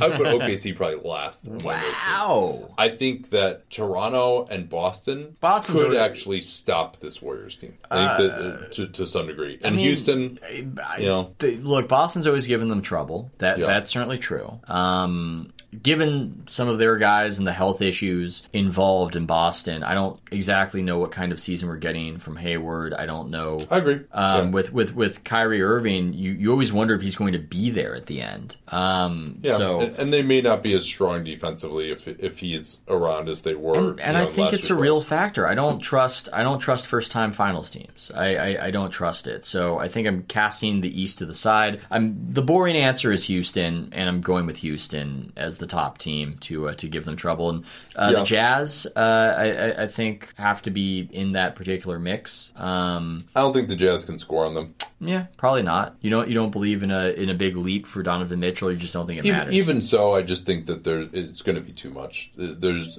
there's too many guys you can help off of. I mean, it's not. Uh, you know, it, it's going to be tough. I mean, and, and the Lakers, I don't know. I, I still I don't know what to think. I'm not. I'm not really taking the Laker threat seriously. Maybe I should, Yeah. uh, but I'm just. I'm just not at this juncture. Um, I. I might be wrong to do so. Maybe we'll see absolute flourishing from a few of the young guys on on that team. But I just don't think. I don't even think that's their aspirations. I think there's a legitimate question as to whether the Lakers are a top six team in that conference. Um, Uh, oh, I, I agree with you, but and also there's a legitimate question about whether LeBron can still be, you know, the absolute best player in the game. He's got to fall off even offensively at some point. I mean, 34, like that is. with all he's doing this summer, that's not basketball. I mean, that's again hard hard to gauge. And what were the, what were the other teams? I think did you bring up the Timberwolves? Was that a team that you brought? No, up? I didn't. Yeah, Uh, they're not. They're not worth thinking about. I don't think. Uh, what were Yeah, the so, other? so I, I was there- agree. With you. Probably Houston is the safest bet here, but Yeah. uh, Philly was the other one. Oh, Philly. Yeah. I think the Warriors can handle Philly pretty well. I, I don't mean- think they're worried about like Joel Embiid posting up. Philly's got that. Ben Simmons has too many weaknesses. Well, like they just the- have too many weaknesses. That's the issue. That's the problem for Philly. Philly's got that weaknesses. problem of that's the thing you don't want in the playoffs. You don't want a guy who can't shoot to use double negative. And yeah, uh, the Warriors have, have been a team to exploit such weaknesses. So It's yeah, not a double negative. uh, you don't want somebody who can't. Yeah, that's not. It's not a double negative in like the classic sense. In the classic, th- in the classic, yeah, sense. you would you would say like a double negative would be like It's not not a double negative. That's what you would say. Anyway, yeah. I'm casting the East aside. They're they're they're bright eyed. They're bushy tailed. I don't But think. what about uh, what about Toronto? uh, as a team that's experienced a lot of pain. Um, uh, Well, I, like Kawhi is someone they've never had an answer for, uh, even at the best of times. I don't. I don't know if that's true. I, I don't know if I'd agree with that. I think he, Kawhi's had some success against them, but I, I don't know if that success was. yeah, I'm not saying they wouldn't have found one, but it, Yeah. just based on usually he's he scores pretty well. Uh, I remember no, actually, dominating- KD, KD might be that answer. Yeah, K, KD, KD has, actually defends He's Kawhi really defend well. He's defended Kawhi quite well, and I remember Kawhi just eating Harrison Barnes like a Venus flytrap. But those days are those days are over. Um, it's so hard to know what you're getting out of that situation with with Kawhi specifically. I know uh, their their medical guy has a very good reputation, as I'm sure uh, Warren Legary would tell me. Um, Warren guy, uh, but he has got a great reputation. Uh, the Scottish guy, Alex Alex Alex McKechnie. Yes, Alex McKechnie. What a name. Um, so perhaps that will be uh, th- that will be key in the relationship with Kawhi with that team going forward. Um, and they certainly have a lot of talent. Uh, but I, man, I just I just don't know. I mean, how how confident can you be? How confident can you be? I mean, I in just this- think they could they could put some lineups out there that could stop Golden State. Yeah, potentially. Uh, yeah, yeah. Uh, that's your that's your top East team threat, or is it the Celtics? Oh, probably Boston, but I I want to see what I'm going- Hayward and, and Kyrie look like in the preseason. I'm going with Boston. They've just given the Warriors such trouble. I agree, and, and, and the offense. I think I don't think Toronto could score on the Warriors. I Mm-hmm. think that would ultimately. Um, all right, we can wrap this up here though. Uh, thank you so much for joining us. Subscribe to the Athletic. Oh, Ethan well, actually just wrote about baseball, and I read it. It's the only baseball article I'm ever going to read. Uh, but it, it was actually good because he's a good writer and he's my friend, and so I, I read it. But uh, yeah, so you should uh, subscribe to the Athletic uh, for sure, and uh, follow him at Sherwood Strauss. And uh, if there's anything else you want to plug, because I did an inadequate job, that now is the time. Um, I will be coming back with more House of Strauss podcasts in the future. Uh, hopefully, not just Warriors Wednesday, but topics where we try to make something of a, an audio article. So, uh, yes, that, that that is my plug, Nate. Thank you. So, some of our listeners could probably really benefit from a personal loan. And Lending Club gives you access to low rates on loans of up to $40,000 for almost any purpose. It's a lot easier than going to a bank, offers lower rates than putting something on your credit card. You go to lendingclub.com, you enter the amount you need, and see if you're approved in minutes. So, whether it's unexpected repairs, medical expenses, maybe a little remodeling on your house, getting out a credit card debt and consolidating to something that is more reasonable, you can get that at lendingclub.com. They've been operating for more than 10 years and they've helped millions of people with now over $31 billion in loans. You can take charge of your finances today with Lending Club. The URL for them, lendingclub.com slash capspace, lets you check your rate for free and checking your rate won't impact your credit score. That's lendingclub.com slash capspace. Easy to remember, we talk about capspace all the time in the program. Lendingclub.com slash capspace. All loans made by WebBank, member FDIC, equal housing lender, and let them know at that slash capspace URL that you came from us. So let's bring in Spencer Percy now. Has uh, done a great job for us uh, the last few years uh, doing uh, this Hornets preview. He's with QueenCityHoops.com. Also has uh, his own Hornets pod, Buzzbeat Radio. So I think the the thing to talk about, which you know, it seems like we hit on this every year uh, when we talk about how good these guys were last year, is they totally unper, unper, or uh, underperformed. Wow, it was early in the morning. Underperformed their point differential yet again this season. Yeah, uh, no doubt. they did. And, and, first of all, Nate, thanks for having me back on. Um, always appreciate it. I know that you know, previewing the Charlotte Hornets is not an annual tradition everyone gets excited about, but I'm happy to be here to uh, to do it. So well, appreciate hey, you having nonsense. It's uh, I guess although I guess they're uh, since 2016, it's kind of been the same team, which uh, you know might make things. But uh, you know, we, we uh, that 2016 team was pretty fun, so you never know when they could break out. Yeah, yeah, and, and I mean you laid it out there, you know, a minute ago. Once again, you know, the point differential this year was it was a wash, you know, even, but you know, vastly underperform, you know, underperforming what that point differential would tell you they should. Uh, second year in a row, so you know that is disappointing. But you know, looking back at last year's team, all the exam, I mean, all the reasons are, are really pretty obvious to me. Um, you know, I thought it started with Dwight Howard. I know the numbers didn't look that terrible, but um, if you watch basketball consistently and, and, you watch the Hornets at all last year during that 82 game stretch, uh, Dwight Howard did not make them a better team on either end of the floor, in my opinion. And I, I think he he really changed everything that had been built offensively and defensively around Kemba Walker um, by Steve Clifford. You know, really dating back to 2013. You know, when he came in. Um, so I thought that was really disappointing, and I don't want to turn this into like you know crap on Dwight uh, fest, which I could, but uh, I, really do think it starts with him. I think he he set the culture um, down the wrong path, and, and I think they had done a good job of putting in a pretty good place prior to last year. Yeah, well, it, now you don't have to complain about it anymore because he is a, on another team, although at a, a pretty great cost. What I want to talk about first here is probably their biggest addition, at least in terms of this year, is a new coach, uh, James Borrego. I don't remember a ton about him, frankly, from his stint in Orlando as an interim coach. I didn't think that you know much really seemed to change under him, but he obviously was in a difficult situation there. Uh, what is the word on like how things are going to change in this system under Borrego? Because you knew what you were getting under Steve Clifford most of the time. You're going to get a team that defensive rebounded, probably didn't force a lot of turnovers, didn't foul, uh, and then that at least tried to take some of the right shots on offense. Although, as you mentioned, I think the, the presence of Howard hurt that a little bit uh, last year. But how are things supposed to change under James Borrego? Yeah, I mean, I think the offense is going to look much, much different. Um, you know, the Hornets last season, last in corner three attempts, um, seventh in mid range attempts. I mean, their shot selection under Steve Clifford was just really never. Uh, never great. Um, you know, I think they had a system. It was, it, has been a lot of pick and roll with Kemba, but you know, I think I think you're going to see this team under Borrego, spread the floor more, try to play more in transition. I mean, these are things that he's really talked about.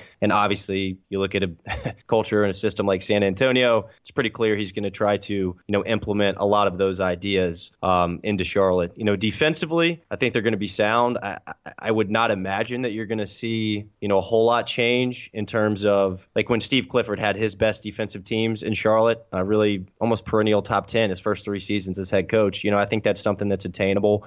Um, for Charlotte under under Borrego. I think it might be a little bit more of an aggressive scheme, trying to speed the game up, whereas Clifford's was much a, a very much a you know sit back on the pick and roll, keep everything in front of you, let's defensive rebound, let's value the ball, that kind of stuff. Um, but yeah, I mean, I think that um, you know, picture San Antonio. You know, they are aggressive defensively, they're sound, they're always in the right spot, and then offensively, they spread it out, they share it, they move it, dribble, drive, kick. So, you know, I think that's kind of the uh, the general idea of what Borrego would like to implement uh, for the Hornets. Yeah, and you'd hope that that could be a coaching upgrade. I mean, do, do you think that you know, Clifford is someone who we were really excited about uh, what he was able to do? Obviously, coming in in 13 14, taking the team into the playoffs, center around Al Jefferson, that 48 win team back in 2016, but uh, they had struggled the last couple of years. Was it, uh, and then he, he had the health issues, obviously, last year also. Uh, was it just kind of time to move on uh, because it's the only thing you could change? uh, with this team basically since uh, you know the rest of the roster is locked in at this point?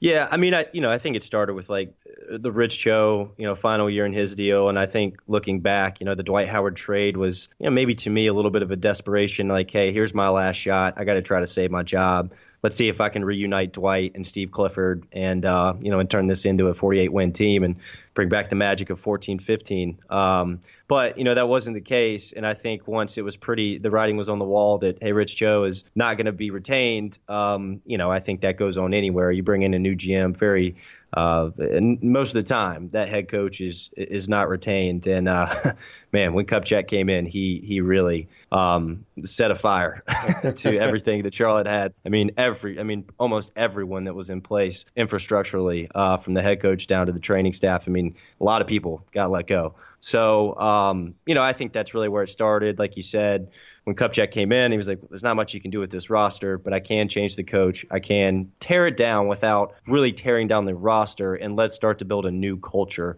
And obviously, that's what Borrego uh, represents. But look, like I was a Steve Clifford guy. I appreciated uh, how much of a player's coach he was. Uh, I think guys love playing for Steve Clifford. Um, but I do think that some of his uh, ideas in terms of maybe just philosophy, X's and O's, is a little bit set back in time. Um, not Tom Thibodeau esque, but but I mean, he's got some tendencies that I think that he should be more open-minded about as a coach, especially offensively. Um, and yeah, when when the new GM came in, you know, he just wasn't going to be retained. So let's talk about some of the new additions to this roster. Uh, they brought in Miles Bridges, uh, drafted number 12. Uh, what did you think of that pick compared to who else was available uh, around that time?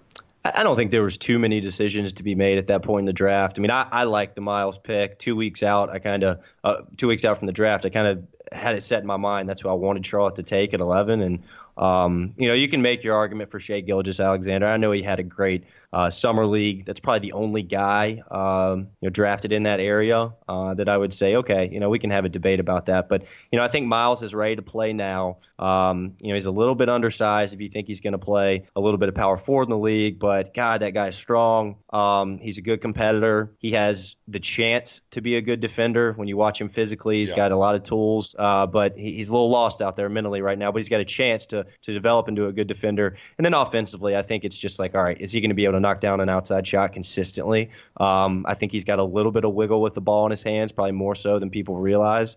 And uh, look, like that guy can catch it in like the short corner area, the pinch post area, and he's going to be able to bully a lot of guys to the rim. Um, so I think there's stuff he can bring offensively right away. Um, but yeah, I, I don't know. Defensively is really the question mark. You know, is he going to have? Is he going to be focused enough? Is he going to be able to think the game quickly enough uh, to be successful on that end in the NBA? Um, you know, and the thing with Miles is like, where do his minutes come from? You know, the Hornets have a little bit of a logjam, uh, actually a, a, lot of a logjam at that small forward, power forward position. So it's kind of hard to look down the roster and say, I mean, can we get him 10 minutes a night? Um, that that's the one issue with Miles right now on this roster, probably. Yeah, well, I mean, they always say you can never have uh, too many wings, but yeah, especially if he's going to be making mistakes. You know, Borrego coming out of that Spurs culture is not going to be too interested in having that happen. I, I mean, I think the three ball is going to be interesting I think he was six out of 30 from downtown uh, in summer league and didn't quite look comfortable with the NBA line. So uh, we'll see. I mean, I, I would predict, you know, he's going to struggle from downtown and, and that that's going to be tough for him to find a niche uh, offensively in this first season. But, you know, he, he was drafted as a pretty young guy, not necessarily for contributing this season, which I think is a good sign for this Hornets team because they have made a lot of short term focused moves uh, at this point. Uh, don't have to spend a ton ton of time uh, on Devonte Graham. I thought he actually looked pretty good in summer league uh, before he was shut down with what the team called a, a uh, condylar lesion. But I, I, thought he showed something. And then uh, uh, the big addition that uh, won the press conference, if maybe not some games, is Tony Parker this year. What do you mm-hmm. think of his addition? Uh, you know, I I'm shocked he left San Antonio. Um, you know, obviously there's the James Borrego connection. You know, there's the Nick Batum connection. Uh, Parker and Batum are very close, being both being from France, um, playing on the national team a lot. Uh, I mean, I think that it makes sense. I mean, when you look at like what the Hornets have been dealing with at the backup point guard position, um, you know, dating back to when Jeremy Lin was in Charlotte, it's been a barren cupboard. You know, Ramon Sessions, Michael Carter Williams. I mean, there's there's literally been nothing behind Kemba Walker uh, for for over two seasons now. So you got to think, hey, here's a Tony Parker, four-time NBA champion. Um, if he can give us, at, what is he, 36, 37? Yeah, 30, you know, one of those this year. 36 years old. If if he can give us 55 to 60 games uh, and be able to play 15 to 20 minutes a night, um, that's pretty good. And you got to think that it's going to make the second unit better immediately. Um, you know, obviously with Parker, he's getting five million guaranteed next year. It was originally reported as just 10 million two years. I thought if it's 10 million flat for two years, that's probably not a great bet uh, on a 36, 37 year old. But um, but the fact that it's not guaranteed on the second, I think makes this a, a really logical move for the Hornets. You know, Shabazz Napier was out there. We don't know if he would have come to Charlotte. That's the only other guy on the market at that point. I would have said, eh, probably rather have him. But you know, when you look at what the second year is on the on the contract for Parker, I think that's a win for the Hornets. I really do. Yeah, we'll see. I mean, Parker uh, under 500 true shooting in San Antonio after his return last year. Uh, although uh, with the spacing he was working with in San Antonio, he'll actually uh, have a lot more space in Charlotte. Amazingly, you would think with most of the units he's playing with, he's going to play with Kaminsky off the bench. Hernangomez has been able to stretch it out to three, so they might actually give him a little bit more room to work. But of course, he is coming off of that torn quad tendon, which I don't know if you knew this, but is a hundred times worse than what Kawhi Leonard uh, was dealing with. But uh, but yeah, I mean, I, I, think in terms of why he went, you know, I, am just not sure that San Antonio was offering him much more than the minimum. Uh, and you know, Charlotte obviously offered the five million th- this year. But you know, I mean, the history of kind of these franchise icon types going somewhere for one last hurrah in their mid to late 30s isn't amazing. Although it would be difficult for Parker to give them less than Michael Carter Williams did uh, last right. year. I, I was shocked actually that Carter Williams had only a negative 3.2 net rating uh, because I, I thought that he was uh, could be I was a lot worse. I was I, I, was looking that up this morning. I thought it was I couldn't remember what the number was uh, as I was kind of doing some prep for this, and I looked and I said only negative 3.2. That actually shocks me. I thought it was below five, but uh, but yeah, and with Parker too you know, uh, something that's really important, maybe we'll talk about it a little later as well, but is obviously the development of Malik Monk for the Hornets. And, you know, if you go ahead and assume that Monk's coming off the bench in some role. Um, you know, him playing with Tony Parker is, is a pretty attractive idea. I mean, there's only a few guys in the league that you're going to bring off the bench to run your second unit that make the game, I think, just drastically easier on on the rest of the guys on their squad offensively uh, than Tony Parker. And so, just uh, thinking about that idea, I think there's a really good chance Monk develops and, and, takes a step forward if both of those players are able to play, let's say, 60 games together. You know, it's going to help Monk, in my opinion. That's for sure. Yeah, and Monk did have a disastrous net rating last year, negative 12.2. Uh, did they was he used that much at point? Point guard uh, last year. I mean, it seemed like they didn't have anyone else once Carter Williams went down. He only right. played 52 games. So, I mean, did they? And I know he, he started the year kind of slowly with that sprain ankle. Came on in, the, you know, the tank fest at the end of the year. Uh, but it, were they just using him at point guard? Or am I just forgetting that? I thought he was used mostly at shooting guard. He, he was. I'd have to, I don't have like the basketball reference positional breakdown right in front of me, but he definitely had to run minutes at point guard last year um, you know, in the middle of the season, that stretch a lot more than obviously the team Steve Clifford would have desired. Because uh, to your point, I mean, it was it was pretty obviously early, pretty obvious early on that Carter Williams is really not going to be able to give anything uh, in terms of a backup point guard uh, role to this to this roster. So Monk got his shots there. Um, it, it, wasn't pretty. It wasn't good. I mean, he just he showed no competency to be to run an offense or or, or find the second man on the weak side uh, anything in terms of a, distributor last season. Like you said, it, you know, he's a, he's a microwave score kind of guy. He sees one go in, he's going to chuck two more within the next three possessions. Just kind of kind of player he is. Um, so he really needs he really needs to be locked into that shooting guard position moving forward. I think um, and needs to play with a point guard who's who's going to make the game easier. And I, I think Parker's definitely going to help that. Yeah. So I, I got the stat here: forty-five percent of his minutes at point guard, negative seventeen point one net rating in those minutes, and not much better when he was at shooting guard, negative nine point five. So yeah, that that was a big problem, uh, and something that I probably should have focused on more, frankly. That you know, but it, it had already been so bad with Carter Williams that you know I, I was I didn't capture even how much worse it got with Monk at point guard though again, you know, a lot of that was late in the season when they really, you know, were, were kind of not trying to win anymore. It was apparent, I mean, that, that they were going to be, you know, eight to 10 games behind the, the playoff race. Uh, oh, Bismack Biyombo is back. You guys got to be excited about that.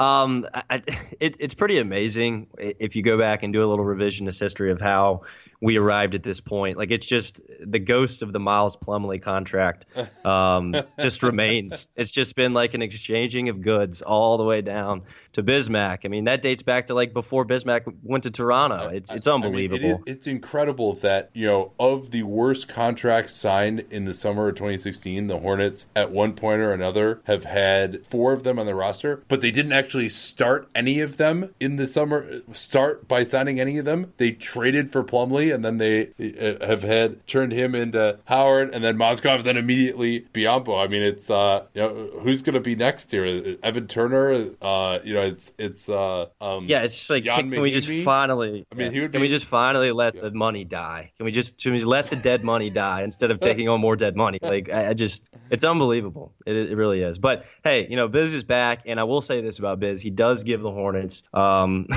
albeit for seventeen million dollars, he does give them uh, some competency if Cody Zeller, let's say, you know, gets hurt again and only plays forty five games or something. You know, Hernangomez and Biz. All right, that's a those are two guys who are still young players, albeit you look at some of the stats from Biz in the last few years and you're like, well, he's one of the worst rotational centers literally in the league. I still have a little bit of belief in him. Um, and, and when you look at what the Hornets had, really behind Howard and an injured Zeller last season. I mean, it was it was literally nothing. So um, the fact that they have three centers who I kind of believe in is a little bit reassuring. But I mean, the price tag they're getting and, and taking on an extra year of biz is is pretty is definitely a head scratcher. Yeah, that that was a, a, I mean, it was to get them out of the tax, but then of course because Howard ended up buying out for five million less than uh, what he had on his contract this year and going to the Wizards, you know, they really only ended up saving based off of that, you know, two three million. Uh, so, Right. so and then taking on sixteen million for next year was uh, it was pretty rough. Um, I, w- I will say because I have defended that trade a little bit more than most. So Yeah. you know, I will say that Devonte Graham came to Charlotte, and I, I'm kind of a believer in Devonte Graham. I, um, I moving really forward. liked what he did in summer league. I, I was I was uh, of those three point guards who were drafted thirty two through thirty four. I, I thought he was the best of them. Yeah, when he was on the floor, he was. It, it was pretty obvious he was the most ready i i of anyone on the floor, really, in most of the games that Charlotte played in summer league. Uh, very smart basketball player. So he came to Charlotte, you know, via the, the Howard trade, and then um, in this trade exception, that's almost eight million dollars. You know, Mitch Kupchak has has made it clear, he, statement earlier in the summer that the team is intends to use that. So like, I'm a little bit in wait and see mode until if that happens, what kind of player the Hornets are, are able to add, uh, and if they're in the play if they're in playoff contention, and that helps. Um, I think next season, looking back, then we can maybe say, okay, the Howard trade made a little bit more sense because of what the Hornets were able to do with a trade exception, albeit not a team building tool that many teams really utilize anymore. But you know, eight million dollars. I mean, that's that's a decent trade exception. Yeah, Charlotte, uh, as of now, they are below the tax by only 3.4 million. So I would be surprised if uh, much of that trade exception gets used. Uh, you know, maybe if they were able to move on for, from somebody else who's a mid-tier contract, maybe you know, and I'm not sure who that might be that they could just dump into space. You know, maybe it would be like a Jeremy Lamb if he falls out of the rotation and Bridges start, starts playing more. Um, or you know maybe maybe uh, it could be in a Kemba Walker trade i- if things don't go well for the Hornets this year. I mean that's that's the other thing that's really hanging over this team all year. You know we thought even last year that you know he could be the subject of, of trade rumors. He was very unhappy with that. He he gave a presser in which he said he really wanted to stay in Charlotte. Uh, Michael Jordan came out and said no, he's not going to be traded. He wasn't. Uh, they cannot really extend him because he makes so little money uh, at a market rate. So, I mean, do you think he's just going to stay here uh, all year? Uh, or uh, might they look into moving him again if things don't go the way they want them to? Yeah, with the, some of the comments he's making, um, you know, he, I believe him when he say says he wants to stay in Charlotte, but at the same time, what a great job by him and his camp to push all the cards over to Charlotte's side of the table and say, "There's really no way I'm going to be the bad guy in this situation."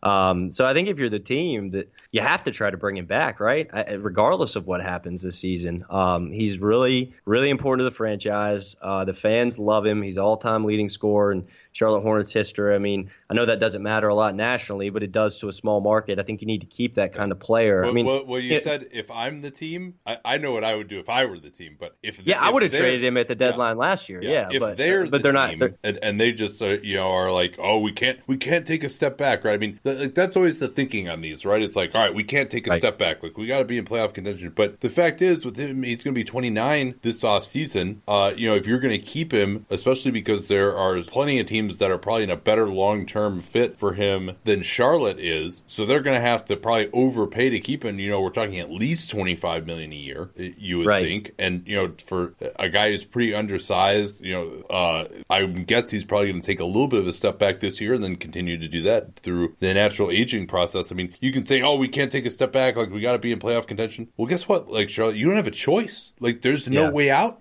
other than taking a step back. And you know, sad as it is to say, "Hey, we're going to rebuild," when the height that we reached was 48 wins. You know, that's pretty rough. But I, there's no way around that. I don't think, unless you, know Miles Bridges turns it into a big star. So, and that's not going to be apparent. I think for a while. You know, he's more of a, a complimentary piece, even if he does work out. So I, I don't know what they're going to do. Uh, Yeah. And maybe you know if they're on track to 35 wins, they'll just see the writing on the wall, and he- he'll make it clear that you know behind the scenes he may not come back. Uh, and you know they might get a first rounder for him at this point, but you know probably not an amazing one. You know, in, in a situation like you just uh, mentioned, like if 35 wins is kind of written on the wall for the team, which has been the exact last two seasons, like if we just run it back with that kind of inning, then, you know, would he do?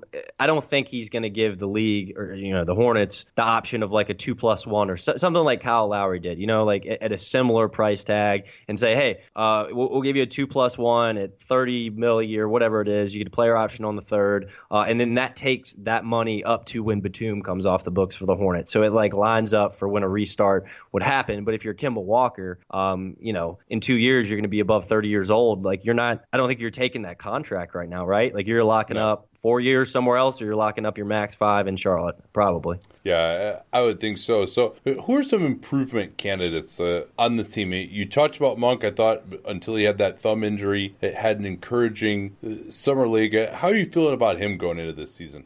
Sorry, you broke up a little bit there. Was that? Did you say Monk? Yeah, yeah, Malik Monk. Sorry about that. Um, yeah, I mean, I, I'm I'm bullish on Monk. I have not, you know, I've not given up on him yet as a player. Um, you know, obviously I'm nervous with the the health issues last year. He just got out, out of the gates terribly. Um, Steve Clifford's obviously not known to give rookies a lot of minutes, anyways. Um, so he's kind of stuck in the doghouse. But you know, again, I, I think Tony Parker's going to help him. Um, I think that he needs to focus on catch and shoot offense more often, uh, uh, less dribbling. It kind of has the uh, the Jeremy Lamb um, learning curve here. Lamb used to just pound it, pound it, pound it, take a terrible shot for his first three or four years in the league, and he's finally kind of gotten over that. That's what I worry with Monk. Just make the game easier on yourself. Catch and shoot, one or two dribbles, get into your shot. Um, so again, I think Parker's going to help. Any way Charlotte can find to get Monk on the floor more with Kemba will also help. When the when those two shared the floor early last season, um, it, it was pretty special. And Monk had some really good games earlier in the season. So you know, getting that duo more playing time, I think, is important. But I mean, this is this is kind of it for, for Charlotte and this franchise and, and really th- this era of basketball. I mean, yes, it does start and end with Kemba Walker, but Malik Monk um, is very important for, for you know whatever this team is going to become over the next three to four years. Um, so it's probably I would say among Hornets fans, his development this season is the most important storyline, uh, even more so than the Kemba one. Um, Yeah, for And they desperately need a, a second score. You know, I mean, it's really still unclear where uh, that's going to come from. You know, Parker is a backup point guard at, at this point in time. Bridges is too young. Uh, if you are hoping that this team is going to develop, I mean, Monk is the only other guy really on the team who can create a shot out the dribble. Batum, I think, you know, the hope was that he was that guy when he was signed to that big contract, but really, you know, 18% usage for Batum uh, last year. Really, uh, his ability to get to the rim, never an enormous strength of his, uh, has deteriorated in the last couple of years. So, yeah, I mean, Monk is kind of their out uh, as far as getting this team to be a, a, a good offense. But, you know, that's a lot of pressure to put on a guy who wasn't too effective last year and, and really, you know, as you noted, was pretty reliant on very difficult jumpers. He only took 14% of his shots at the rim, although he is capable of uncorking some pretty spectacular dunks at times. Yeah, I mean, and that's the other thing is athleticism. You know, how how does Borrego um, unlock some of that? Uh, Monk, you know, he can get to the rim, and, and really when he, he has a head of steam and is able to elevate, you know, I think he can be a pretty effective player for his size um, at finishing at the rim and, and and getting to the free throw line more often. So. um, you know, I think that's the, the, a lot of the idea with transition too. You know, you, you want Monk running the wing um, a lot like he did at Kentucky. I mean, you go back and watch that 47 point outburst against Carolina during his freshman season. So much of that game and so much of his offensive efficiency came in transition. So, I, you know, I think that can really, really help him as a player. Um, but I'm hopeful and nervous at the same time because, like I said, this is an enormous year for Malik Monk. Where's Cody Zeller right now? He he's been a bellwether for this team at times. Two years ago, the famous stat they were three and seventeen when he didn't play. The hope was that he could come off the bench, but then you know, he really has been struggling with knee injuries uh, these last three years or so. Now, uh, is he healthy? And what do you expect from him uh, this season if he is? Sounds like he's healthy. Um, you know, I'm I'm real happy that Cody Zeller is going to be back in the starting lineup, and you know, he and Kemba have been just a terror squad together. Um, you know, when those two have started together and, and, minutes together in Charlotte's last playoff season, when they won 48 games, you know, those two had a, a net rating of like plus 8.2 or something uh, that season. So, you know, the, offensively, uh, he's a great screen setter. He makes the game so much easier on Kemba. Um, you know, he, Zeller doesn't have any of the physical intangibles that make you know the great centers even in today's modern day NBA game. But he makes the right play all the time. Um, you know, he, he protects the rim by being vertical with both arms up. Uh, you know, every time he's contesting something, he's just a very sound basketball player who's been really, really effective for the Hornets when he's healthy. But that that really is the key. Um, you know, I think the benchmark for him is 65 games. If if Hornets if the Hornets get 65 healthy games out of Cody Zeller this season, I, I do believe there's a good chance this team could win close to 45 games. I mean, they've been that good when he's been healthy out there with Kemba. So, um, but that's the key, health. Yeah, and even le- last year they did not share the court much with Zeller in a bench role uh, and also struggling with injuries, but plus 6.8 net rating uh, when those two were on the floor uh, again last season. So maybe that is something that they uh, can get some, something out of. Uh, another guy I wanted to talk to you about is Michael Kidd Gilchrist, a guy who really you know seemed to be up and coming a, a few years ago uh, when defensive wings really came into vogue. The hope was that he could stretch out to three. I think he basically took like zero three point attempts last season. It seems like they've just given up on, on the idea of him ever shooting a three. You know, his mid ranger is acceptable, uh, but is he just kind of not really in this team's plans that much uh, anymore uh, at this point? I mean, it seems like he's just fallen off uh, the radar of any kind of conversation at this point. I mean, yeah, after the Miles draft pick, I, I just I don't know. Like his minutes have to go down. They have to. His role has to be decreased here. Um, and then when you know you try to slot Jeremy Lamb in there somewhere in the lineup, I think he deserves more minutes. Um, so MKG does kind of seem like the uh, the odd man out, if you will. Um, I don't think that's really a. Tr- I mean, I have no idea what the value is for MKG out there. I don't think his contract is tradable. Um, you know, although he's got only one more after after this one for 13 million. Um, he does. He, it seems that the Hornets uh, should pick up the phone and try to at least figure out what the market is for him, um, because I just don't know where his minutes come from. And uh, you know, as everyone knows, like MKG, you just can't like slot him into any lineup. You have to play him around, you know, a spacier center, uh, or if you want to get really weird, you, you, play him as the center. And maybe Borrego will try stuff like that um, and get creative. But uh, but yeah, in, in any kind of traditional lineup, I mean, MKG is just he's he's he's expendable. So they got to have they got to find a role for him. You know, I like Hernangomez uh, coming off the bench as the as the second uh, center here, and and I think that kind of what he showed us, he got up like three and a half threes a game in summer league. So if he's able to translate that into to next season, okay, a guy like MKG kind of fits better in, in that kind of offensive system. But, um, yeah, I'm, I'm very curious to see how he's used and what his minutes are because I don't really think anybody can get a feel for, for what that role looks like uh, moving forward in Charlotte. Yeah, and you know he's someone who just it seems like he just hasn't developed you know over the last three or four years. You know, if if anything, I think you know maybe his defense has taken a, a step back, and you know he had that shoulder injury in 15-16, which I think you know was kind of a watershed moment for him, and and and he wasn't really able to build on his career uh, after suffering that. Um, so, uh, what do you see as the crunch time lineup here uh, that Borrego is going to go to? Actually, you know, here let's take a quick break for an ad, and then we'll uh, we'll talk about that. Cool. All right, so obviously Walker is going to be in the crunch time lineup. You imagine if he's healthy, Zeller probably is. Batum it probably is uh, as well. You know, he's uh, and hopefully he's healthy now after struggling with that elbow injury for much of last season. Uh, but I, I think it's kind of in flux beyond those three guys to me. Um, yeah, I, I would agree. I mean, I think it, shooting guard you know, certainly the hope would be that you can get Malik Monk out there, um, and, and you can survive defensively with him on the floor you know, in crunch time, you certainly kind of behoove yourself to have him out there offensively. I think the other guy shooting guard though is Lamb. You know, that's probably who I would give the nod to uh, going into the season to get those crunch time shooting guard lineups. Yeah, I don't think a lot of people actually realize um, how much better Jeremy Lamb was last season on really a, I mean, an awful second unit. Um, his numbers were pretty efficient, and um, he really took a step forward to me. Yeah, I would give the nod to him at shooting guard and then at power forward.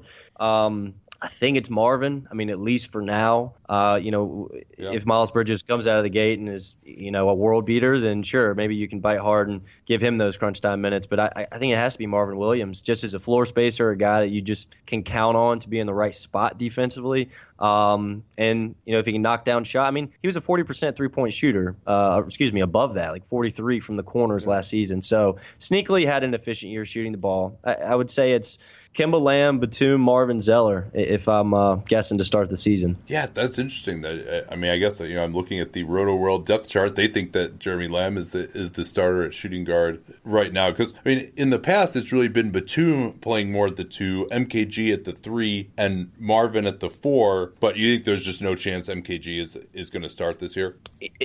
In terms of starting lineups, I, I do think it'll be the traditional lineup at yeah. least to start the season than it has been. Yeah, I think MKG will or start at small forward. I think Batum will smart, uh, start a shooting guard, and, and, Marvin will be at the four.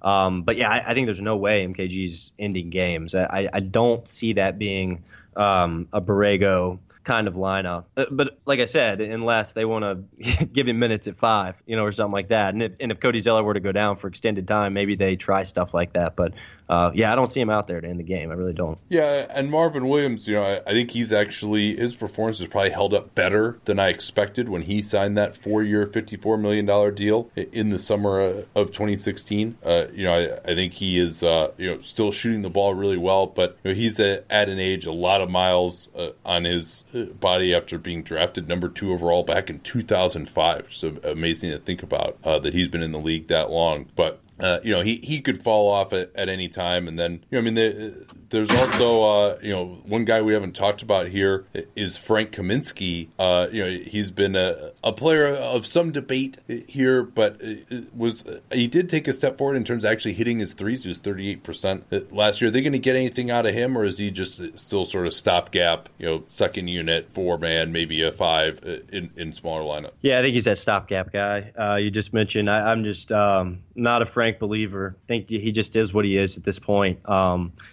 he can't guard fours. He can't guard fives. Um, you know, he was a little bit he was a little bit better shooting the ball last season, but still, you know, not even average for what his really positional makeup should be. A, a stretch four, I guess, if you will. But um, yeah, I mean, are, are, we sure that Frank Kaminsky's like even in the NBA next season? I mean, that that I think it could be something bad like that for him.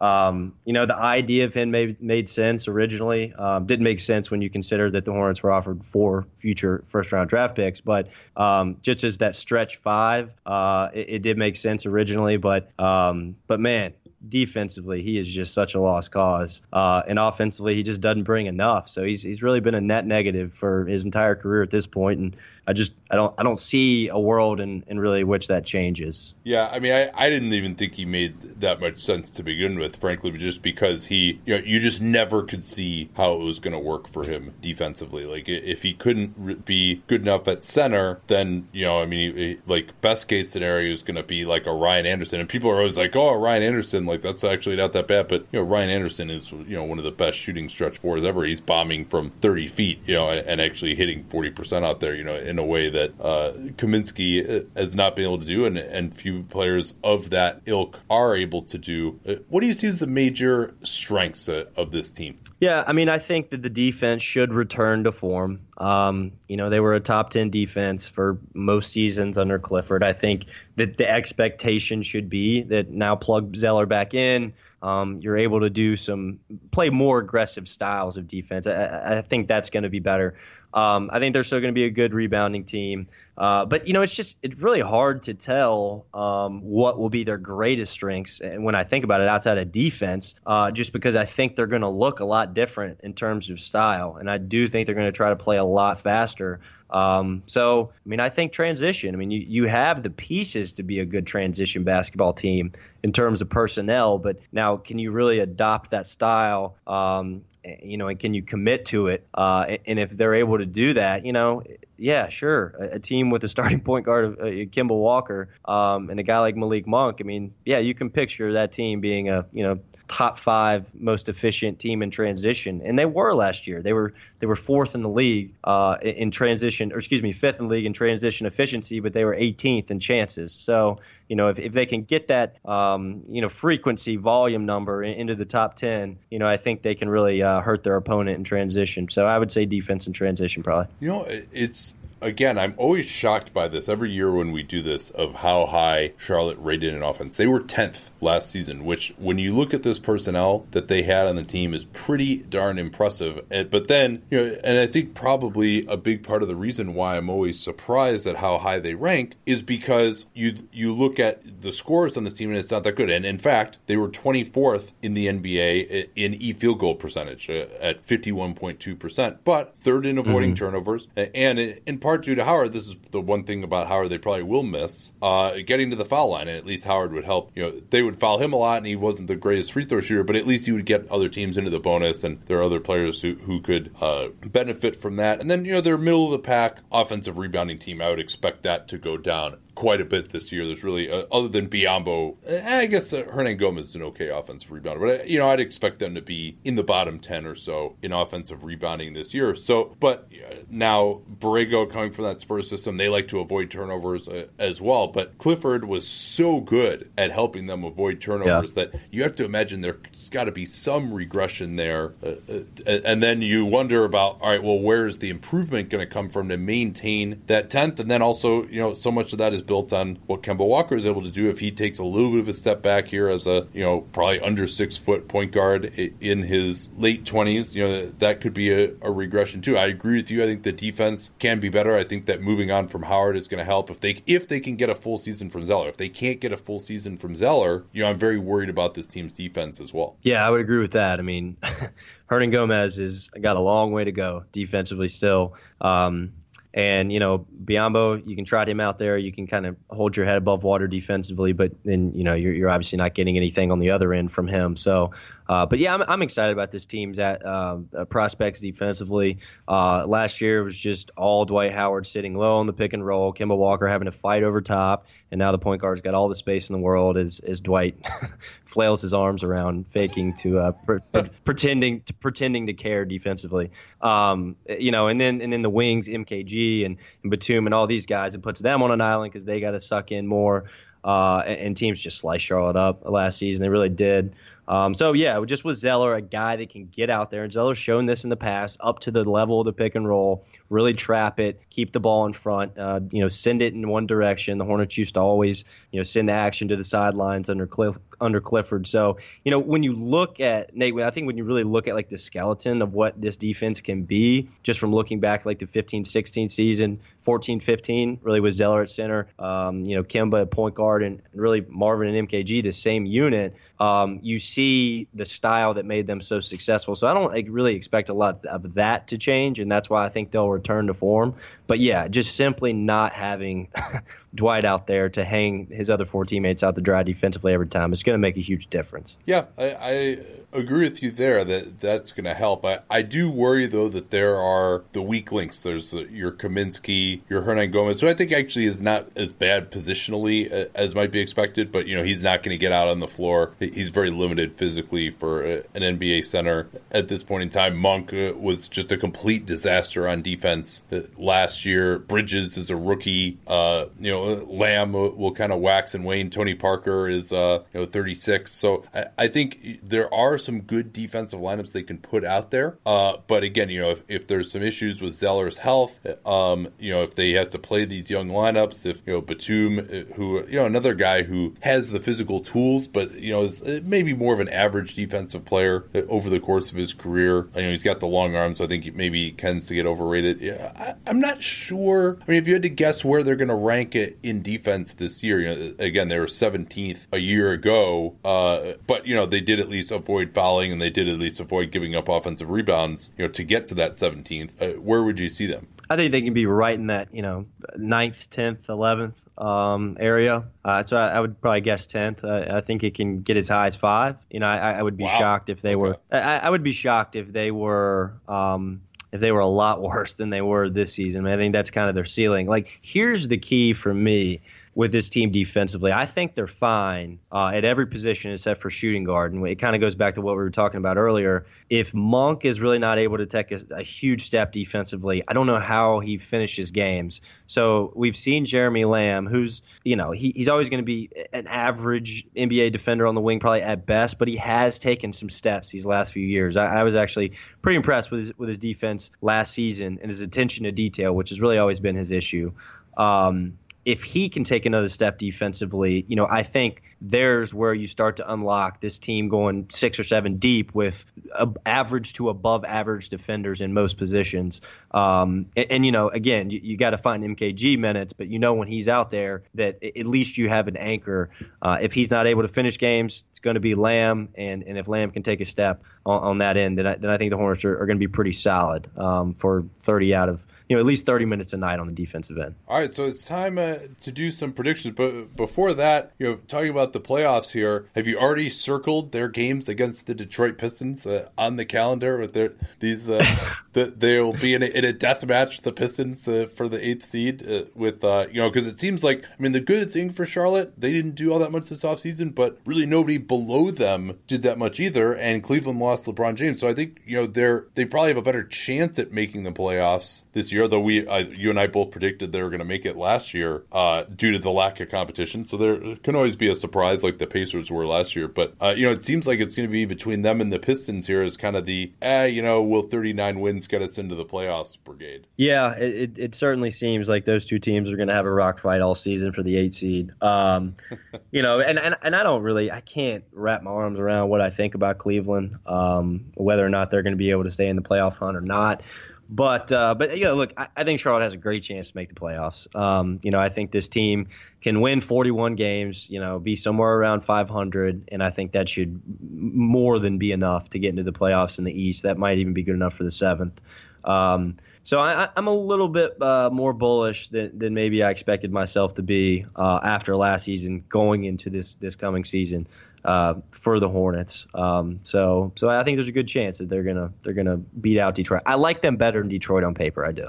Yeah, that's uh, you know, and both of those teams have new coaches uh, as really the biggest turnover, uh, and, so that that'll be very interesting to see you know, what Dwane Casey and what James Borrego bring to these teams. Uh, and uh, I'm gonna say, uh, so what's your your prediction? Forty one? Yeah, I'm gonna go forty one. Yeah, I, I, can't I can't get into the 40s quite yet. I mean, I, I think defensively, I'm just concerned that there are a, a few too many bad defenders on this team, and I'm just you know there were all these these great things that they did under Clifford, which, you know, Clifford definitely had some weaknesses, but I just wonder about whether they can maintain those with the free throw rate, the, the defensive rebounding, although, again, you know, the Spurs kind of fall into those same categories. So Borrego will emphasize that, but it's, a, you know, every coach emphasizes getting defensive rebounds. It's just whether you actually can make them execute that or not. Uh, I'm going to go 37 uh, for this team. I've been picking kind of their over every year, and I think I, am although actually they that might still be the over for them. That that yeah, that is the over. I think. Wow, I think okay. they're 35 and a half, 30, yeah, uh, something like that. So yeah, I mean, you, you know, you figure they're going to be trying. Uh, so uh, uh, but there is the the possibility of a Walker trade maybe if they totally fall out of it, and then you could see this team mm-hmm. just totally sliding back into the uh, tanking morass. But yeah, I think I'm going to go 37.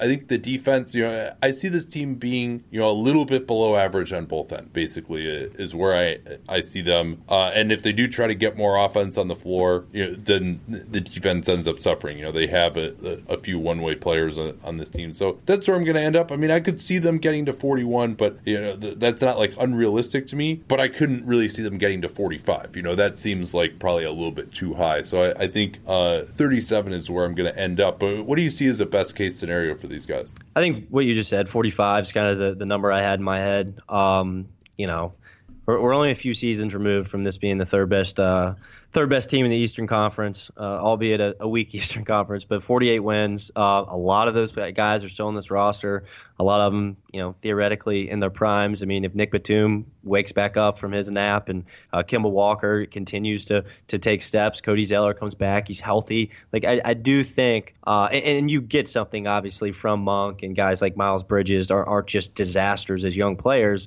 I, I do think there's a universe in which 45 wins is is attainable.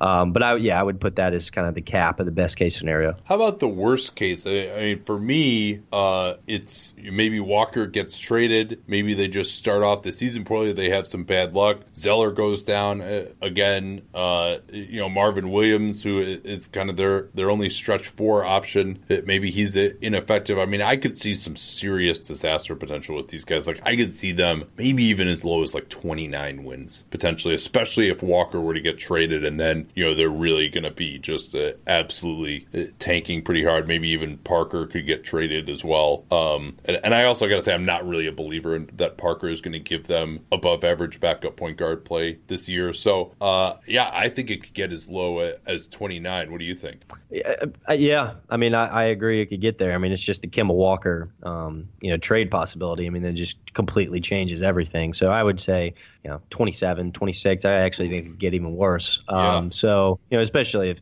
i mean if zeller is injured early in the season and they get off to a bad start i think i, I agree. I think there's some pretty horrid um, bust potential here. Yeah and when i say best and worst case scenarios to be clear for for people who haven't listened to a lot of these the idea is basically all right you know realistic injuries. You know if kemba we're not talking about kemba walker you know goes out for the season in the first game or something like that. Obviously you know any team if you lose your best player it, it changes things like the way it did for Memphis last year. But, you know, I think when you're talking about someone like Zeller, who, you know, has been a 60 game a year player throughout his career, you know, I think projecting him for those number of games is more realistic. So, yeah, that's, uh, I mean, you're probably uh, in a better place uh, as far as uh, compared to me because, you know, these teams can have a, a, lot worse ranges than we usually talk about in these best case, worst case. Um, all right, man. Well, so uh, anything else that really sticks out to you about this uh, Hornets team before we go? Uh, no, I mean, I just think that the kind of the overlying uh, storyline here um, with this team is that uh, there is some pretty serious transition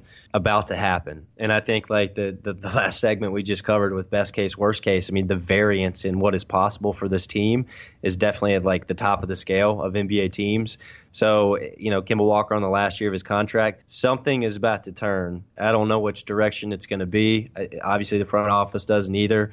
But um, but you know, it, it's it's scary in Charlotte right now because uh, this thing could get bad uh, pretty quickly, or they could win 45 games between 40 and 45 games this year, re-sign Kemba to five years, and you know, okay, uh, we're looking at a possible playoff team for a number of years now. So the the, the amount of directions it can go in is pretty terrifying. Yeah, Char- Charlotte Hornets, where being a possible playoff team is. Your, hey, hey, you know what? but hey, that it, it, matters though. You not everybody yeah. can compete for championships. It just does small markets, and I'll always stick up for the Charlotte small market fan. Like eh, making the playoffs does matter. Not everybody can go after it every year, and especially when the Warriors are just dominating everything. So yeah, yeah. I mean, and I understand that to a degree when you're like, okay, we're going to be a solid playoff team every year. You know, we could be the fourth or fifth seed. And it looked like they might be there after that 2016, and then you know things really slid backward after that point. point, and it seems like they've kind of been chasing the ghost of that season. Although you know, I'm not really sure. Looking back on it, I don't think there's that much they could have done in terms of moves other than moving Walker maybe at the deadline uh, last year. But uh, yeah, that's uh, uh, be interesting to see uh, where that ends up up here, you know, you you know Mitch Kupchak didn't get that job by saying I'm going to trade Kemba Walker, you know, so I, I think Right. they're going to try everything they can, and it would really take a disaster for them to move him. But you know, maybe maybe that's what ends up happening. I mean, my prediction is they just end up losing him for nothing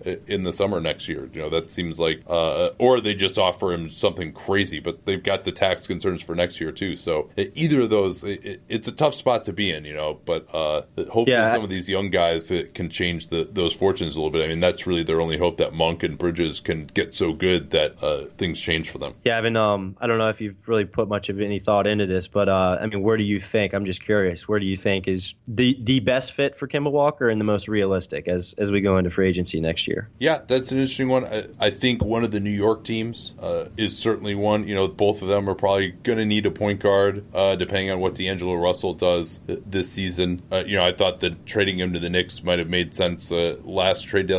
You know, I don't think that Kyrie Irving is going to leave Boston, and so that'll you know the Knicks have put a lot of eggs in this basket. The history has been that they uh, generally have not been able to hold off on spending. I think you know Phoenix uh, is a possible option. They don't have that much cap space, but they could probably open some up. You know, the Pacers would be a very interesting fit uh, as well. I mean, there are a ton of teams that have space. Let me look at the the rest of my list here to see who else is out there. Um, Uh, yeah, And, and and so many players too. You Yeah. know, going on the market, which maybe ends up playing in the Hornets' advantage. You know, maybe it drives Kemba's price down a little bit, and they're able to get a, a somewhat of a discount on that five year deal. But uh, it's yeah, NBA is going to look way way different a year from now. Yeah, I mean the- the Clippers have a ton of space. Uh, you could look at even a Philly. You know, if they strike out uh, on a, a bigger fish uh, than that, you've got Chicago uh, has a lot of space as well. They'll probably need a point guard. Also, Utah could have a lot of space. They'll need a point guard. I mean, there there Yep. gonna be a lot of teams that could use a point guard. And so, I mean, I think whatever contract Walker signs is probably going to end up being an overpay next summer. But uh, to me, uh, there's enough teams that need someone who's good and, and want to uh, compete right away, you know, that they'd be willing to overpay on the back end. And, and you know, I, I don't think that's going to make as much sense for Charlotte. But, you know, once you've held on to him and you've got all these sunk costs, it maybe it, will. But so much depends on how this season goes. If they win 34 games, I mean, even, you know, Michael Jordan and Mitch Kupchak might see the writing on the wall at that point that it just doesn't make sense to bring this back because you're out of the playoffs already anyway. So why overspend? You, know, you got to rebuild at some point. You would think, you would think, but that is um that is not Michael Jordan's favorite way of thinking. Yeah, I, I So, mean, if I if I were a Hornets fan, this is might sound crazy, but I would actually be rooting for them to be as bad as possible this year to just drum it through their heads that all right, we have to rebuild at, some Yeah. point. Um, Yeah, yeah, and I understand that. I just, you know, like I trust me, I was carrying the torch uh, for hey, let's trade him at the deadline this pat this Yeah. um you know last trade trade deadline, but. Uh, You know, this year now I'm like now I kind of want to just abandon the idea of that because now you're getting you know pennies on the dollar to what you could have gotten um, you know six months ago. So I I mean I understand that idea, but at this point I, I think they should just bite hard and, and play through this with Kemba and then get to next summer and and talk turkey then uh, because. I mean, they just can't get enough back now to where Yeah. pressing reset makes a lot of sense to me. Like, why not just try to keep him at that point? But I mean, I get what you're saying too. Yeah, it'd be interesting. I mean, I, I think an analogous trade would be Goran Dragic when he was traded from Phoenix to Miami. It seemed like Miami got a lot at that trade deadline. Uh, they kind of already had the idea, though, that Dragic was going to re-sign in Miami Right. when that trade was made. So maybe if you can trade him somewhere to where you know he really wants to stay, uh, you know, I'm not sure that that's uh, realistic though, because there are going to be so many free agent options this off season. Uh, you know, maybe you could get more than that one first round pick. But I agree. You know, if they're still in the playoff mix, and you're just talking about you know a first round pick that's in the 20s for them, all right, just hold on to him, see if you can make the playoffs this year. But you know, I think they should at least listen and see what's out there. If there's something that could really accelerate a rebuilding process, then uh, I think you do that. But uh, I agree with you. I think that the the what they're going to get at this point, you know, it, it's similar situation to where the Hawks were with Paul Millsap and Al Horford, where it was like, all right, you know, these these packages are so small, we might as well just hold on to these guys. And yeah, they might leave in free agency, but at least we'll have another playoff season before then. Right, right. So um, it'll be interesting though. It can go, like we said, in a lot of different directions. And uh, but I would, I mean, I, I would like to see Kemba Walker be a Hornet um, for his entire career. I think it's important to the franchise, and and it sounds like it's important to him, kind of regardless of, of record and all that um, right now. But it will be interesting. All right. Well, thanks again for, for coming on. This is fantastic uh, as always. And uh, again, your Twitter handle QCH Spencer is that right? Is there an underscore in there that I'm forgetting? No, yeah, that's it. Yeah, at QCH Spencer. All right, and uh, don't forget about it, his podcast and uh, QueenCityHoops.com as well for all of your Hornets news. Uh, and uh, we'll see what ends up happening in what is uh, a watershed year for this Hornets franchise. Talk to you all next time. At Amica Insurance, we know it's more than just a car. It's the two door coupe that was there for your first drive,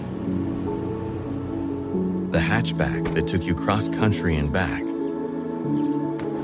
and the minivan that tackles the weekly carpool. For the cars you couldn't live without, trust Amica Auto Insurance. Amica, empathy is our best policy.